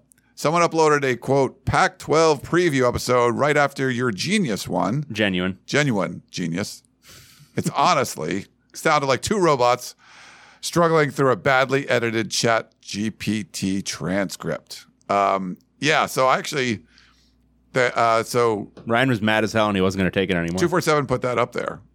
And uh, and I was like, hey, if you want to put like a show on our feed, let me know first. And they were like, give me the thumbs up. So they kind of knew I was not uh, very happy about that. Not that I wouldn't say no, but I don't want to see, I, I didn't like looking at my phone and seeing, hey, that's my podcast feed. Well, I guess partly David's too, but it's mostly mine. Um, I didn't put that up there. Hell no, I know David didn't put that up there. Who the hell put that up there? So yeah. Okay, questions. He says, uh, how much longer do we have to endure the Alex Grinch coaching? It's this year, and then if they do fine, he'll probably stay. Well, I don't think he'll be. I so uh, I don't think he's going to be USC's defensive coordinator after this year. I think he's going to be their head coach after Lincoln Riley moves on to the NFL. And so, So for a while, uh, well, no, but I mean, he'll be coaching in a different way. Remember now, hopefully, hopefully, when he moves on to the head coaching job, he still keeps a heavy hand on the defensive coordinating uh, because I think clearly he's one of the top minds uh, on that side of the football in all of college football. Do you remember he almost became like, or he was a candidate for ASU's job last yeah, year? Yeah, yeah, as he should be. Okay, who deserves? You're talking about Alex Grinch. yeah, Yeah. who deserves the praise when Jimmy Lake eventually replaces him? Oh, no, he, he's a fine defensive coordinator. Jimmy Lake's fine, mm-hmm. just not head coach. Yeah. Like, would you be upset like if a Pac-12 program hired Jimmy Lake to be a defensive coordinator? Any of them? No, no. I think he'd be a good defensive coordinator. Yeah. uh, just not head coach.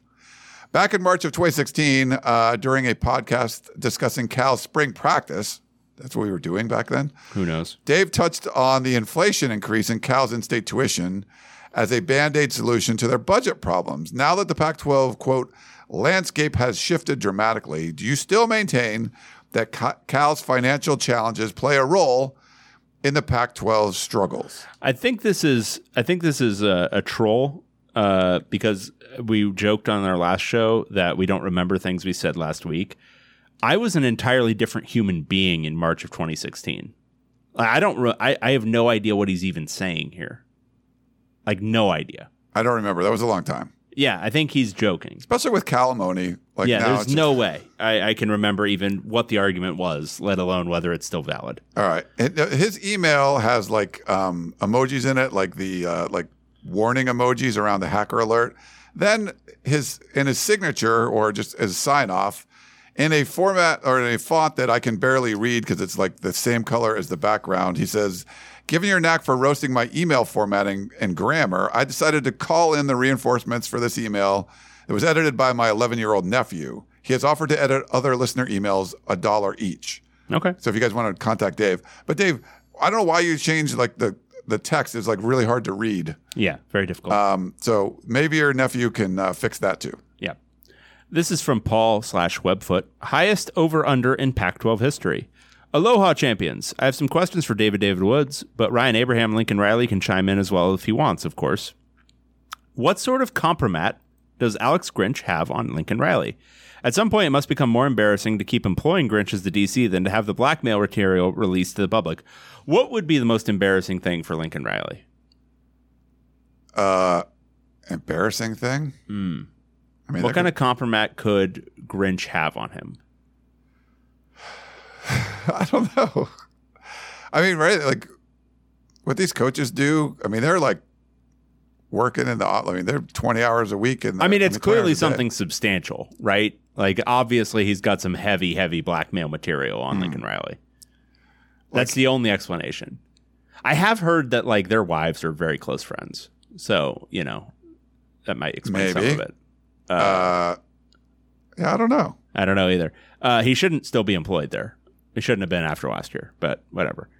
Uh, also, will the UW versus USC over under be the highest in Pac 12 history? I'm thinking high 90s, but I'd love to see it crack 100. I'd probably bet the over, whatever it is. Thanks and go Ducks.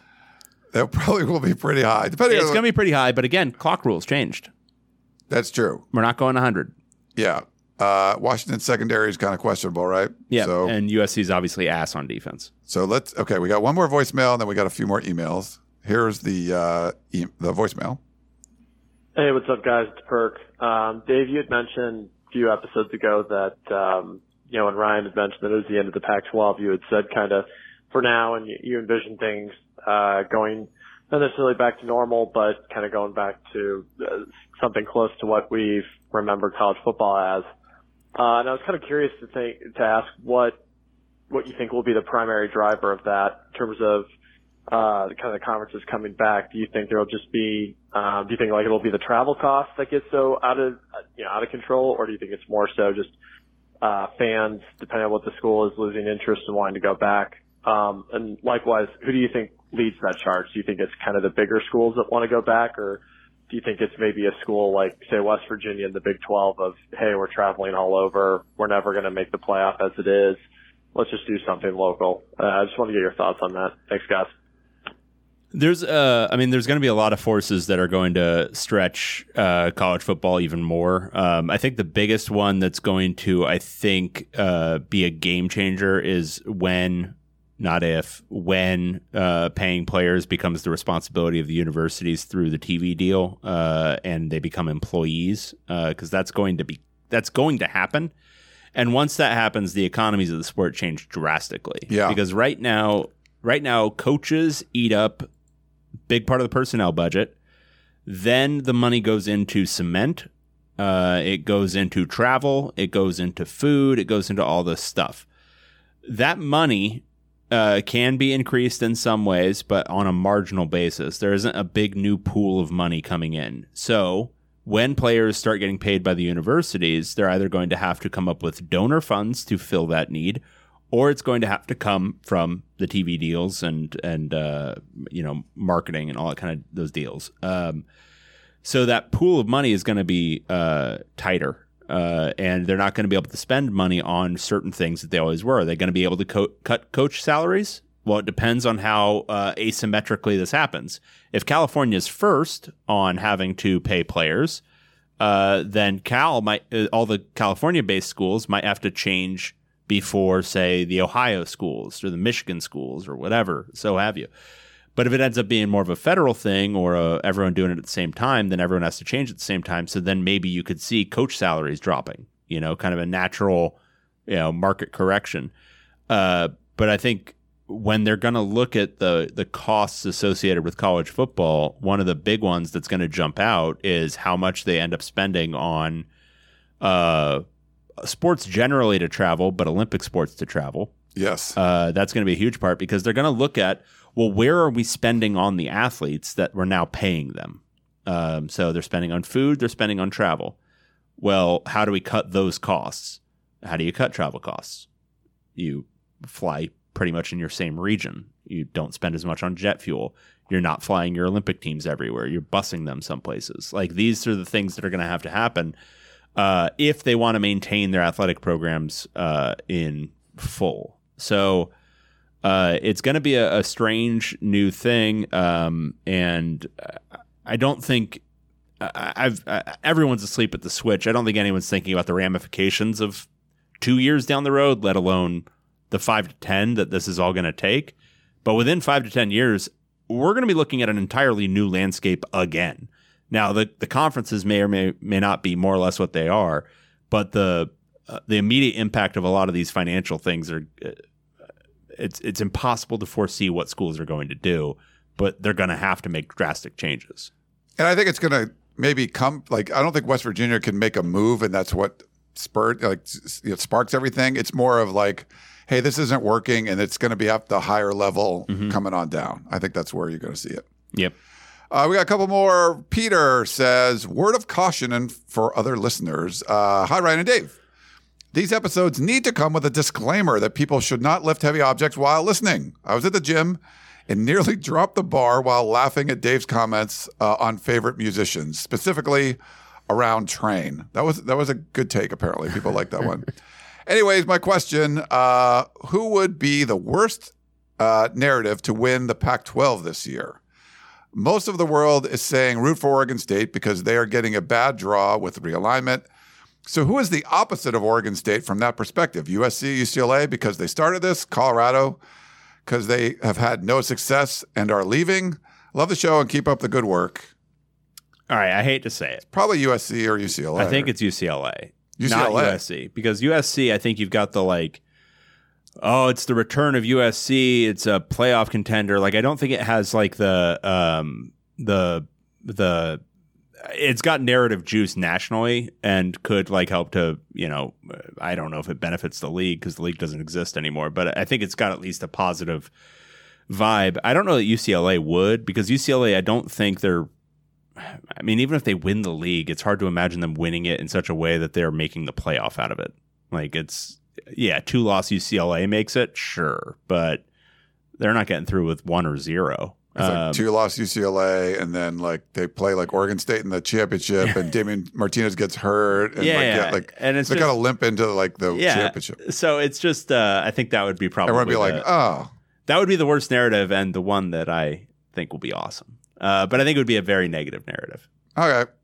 Uh, yeah, I think it, I mean one of the LA schools. I, but I mean anyway, like it, it, at this point you have eight teams leaving, so it's hard to be like the bad guy. Like, are you gonna, you know, who's pissed if Oregon wins it or? You know, the only thing is the po- I think it's the positive if like Oregon State wins it. Like, holy crap, the Beavers did something great on their way out, that would be awesome. Yeah. All right. Uh, last one, right? Yeah, and uh, this is uh this is our buddy Matthew, right? Yeah. Hold is- on, I want to like. Wow! Just want to like give him some some love for doing the uh, picks again. So Yeah. Yeah. He's he's the man. thanks. It's Matthew from Mountain View. Why is Stanford still in the wilderness? Hello, Ryan and Dave. I've been trying to figure out why Stanford has been struggling so much to find a new conference home. Yes, football and a little bit of men's basketball drives everything because of TV money, but shouldn't overall athletic success be worth something? Anson Dorrance, the longtime UNC women's soccer coach, 21 NCAA championships, coached Mia Hamm, said last week that he opposed Stanford and Cal joining the ACC because he wanted them to, quote, die on the vine, sp- specifically stating that he wanted to harm Stanford as a competitor, who themselves have won three NCAA women's soccer titles since 2018.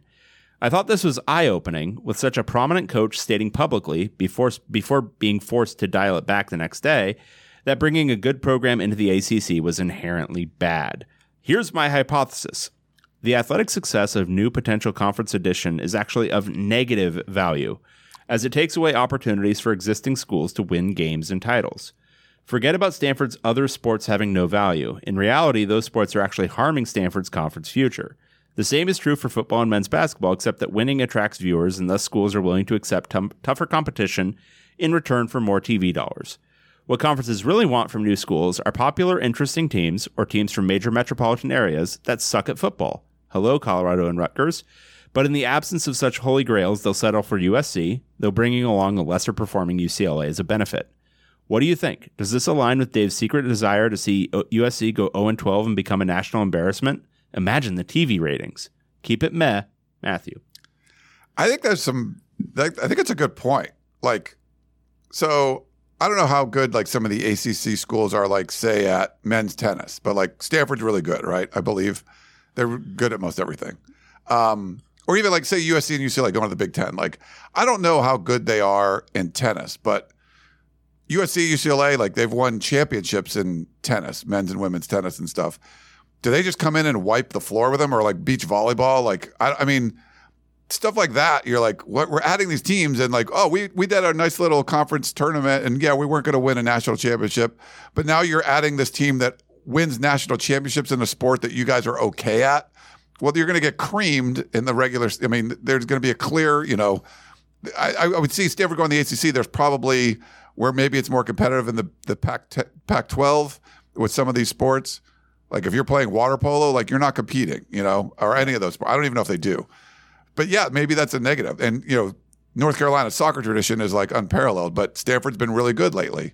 Do you want them, you know, like it was like if you were adding UConn to your to the Big 12, um, you know, oh, do I want UConn women's basketball coming in and like, you know, dominate? And obviously like Baylor's been good and stuff like that.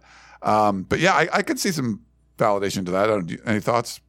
Yeah, I mean, I think that's right. Uh, I think it's. Um, I mean, I don't think Olympic sports really matter one way or the other. Uh, to be totally honest, um, but I think for essentially a soft case has to be made for schools that are not um, major TV draws, which is sort of the deal with Stanford and Cal. And the soft case against them, like if you're if you're NC State and you're not really sure whether you want these schools and you pull your coaches, yeah, I mean, do you really want highly competitive Stanford in your league and all of these other things Yeah, things? they win national championships and like Yeah. everything every year. No, you don't. And I think Anson Dorrance is probably speaking the the truth, which is no, I hope that program dies because they're actually competing with me and kicking my ass a little bit the last few years. Yeah. Um, because coaches are, uh, by and large, uh, at the highest levels of college athletics, sociopaths. Uh, they don't care. They they just want to win, win, win, win, win. Yep. Um, so, yeah, I mean, I, I think, uh, and for USC and UCLA, it's not as if, I mean, USC is uh,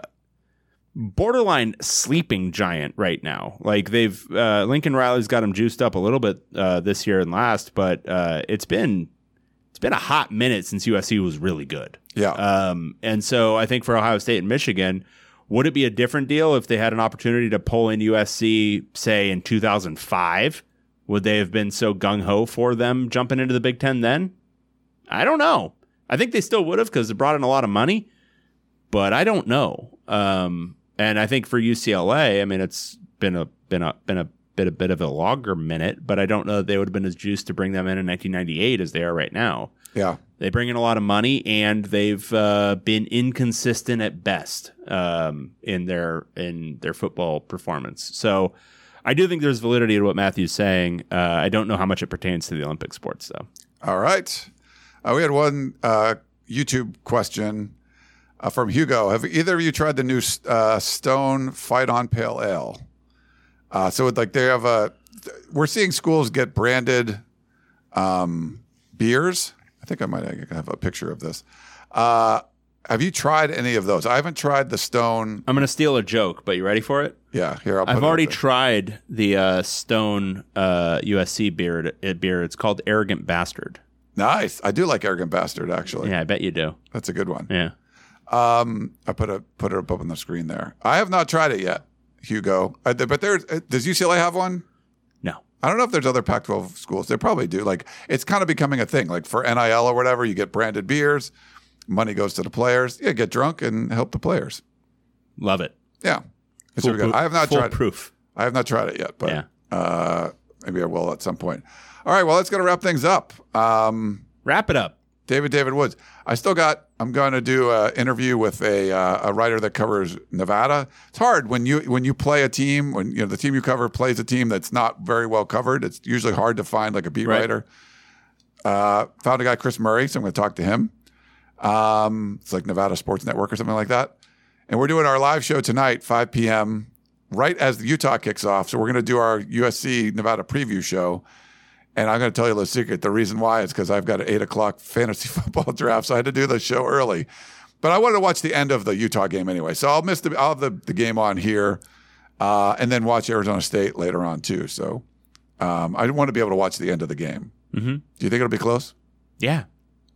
I don't think. I kind of think In the first half, before Utah beats that ass. Beat some ass. All right. Uh, all right. Well, let's go to wrap things up. We did all of our picks against the spread. Uh, make sure you go check out MyBookie promo code Pac12 for a deposit bonus. Um, yeah. Anything else, David? I think we're good. I'm great. I feel wonderful. I feel uh, refreshed. I feel uh, all of my anxieties have blown away. My level of nervousness is uh, at, the lowest level it's been in some months. Uh, I feel great. I feel like a new man. The wind is blowing my sails. Um, just ready. I'm ready too. Pac-12 football. We got it here. First of all, thanks everyone for tuning in. I think we had over 110 people watching live. That's amazing. That's just so cool. Uh, sticking with us for like almost two hours. That's uh, David David Woods over there. I am Ryan Abraham. Hope you guys enjoyed the show, and we will talk to you next time. Pig farmer. Let's go! It's the most all-star studded challenge ever. And this time, it's every competitor for themselves. Best challenge ever! The Challenge All-Stars. New season now streaming on Paramount Plus. Go to ParamountPlus.com to try it free. Terms apply.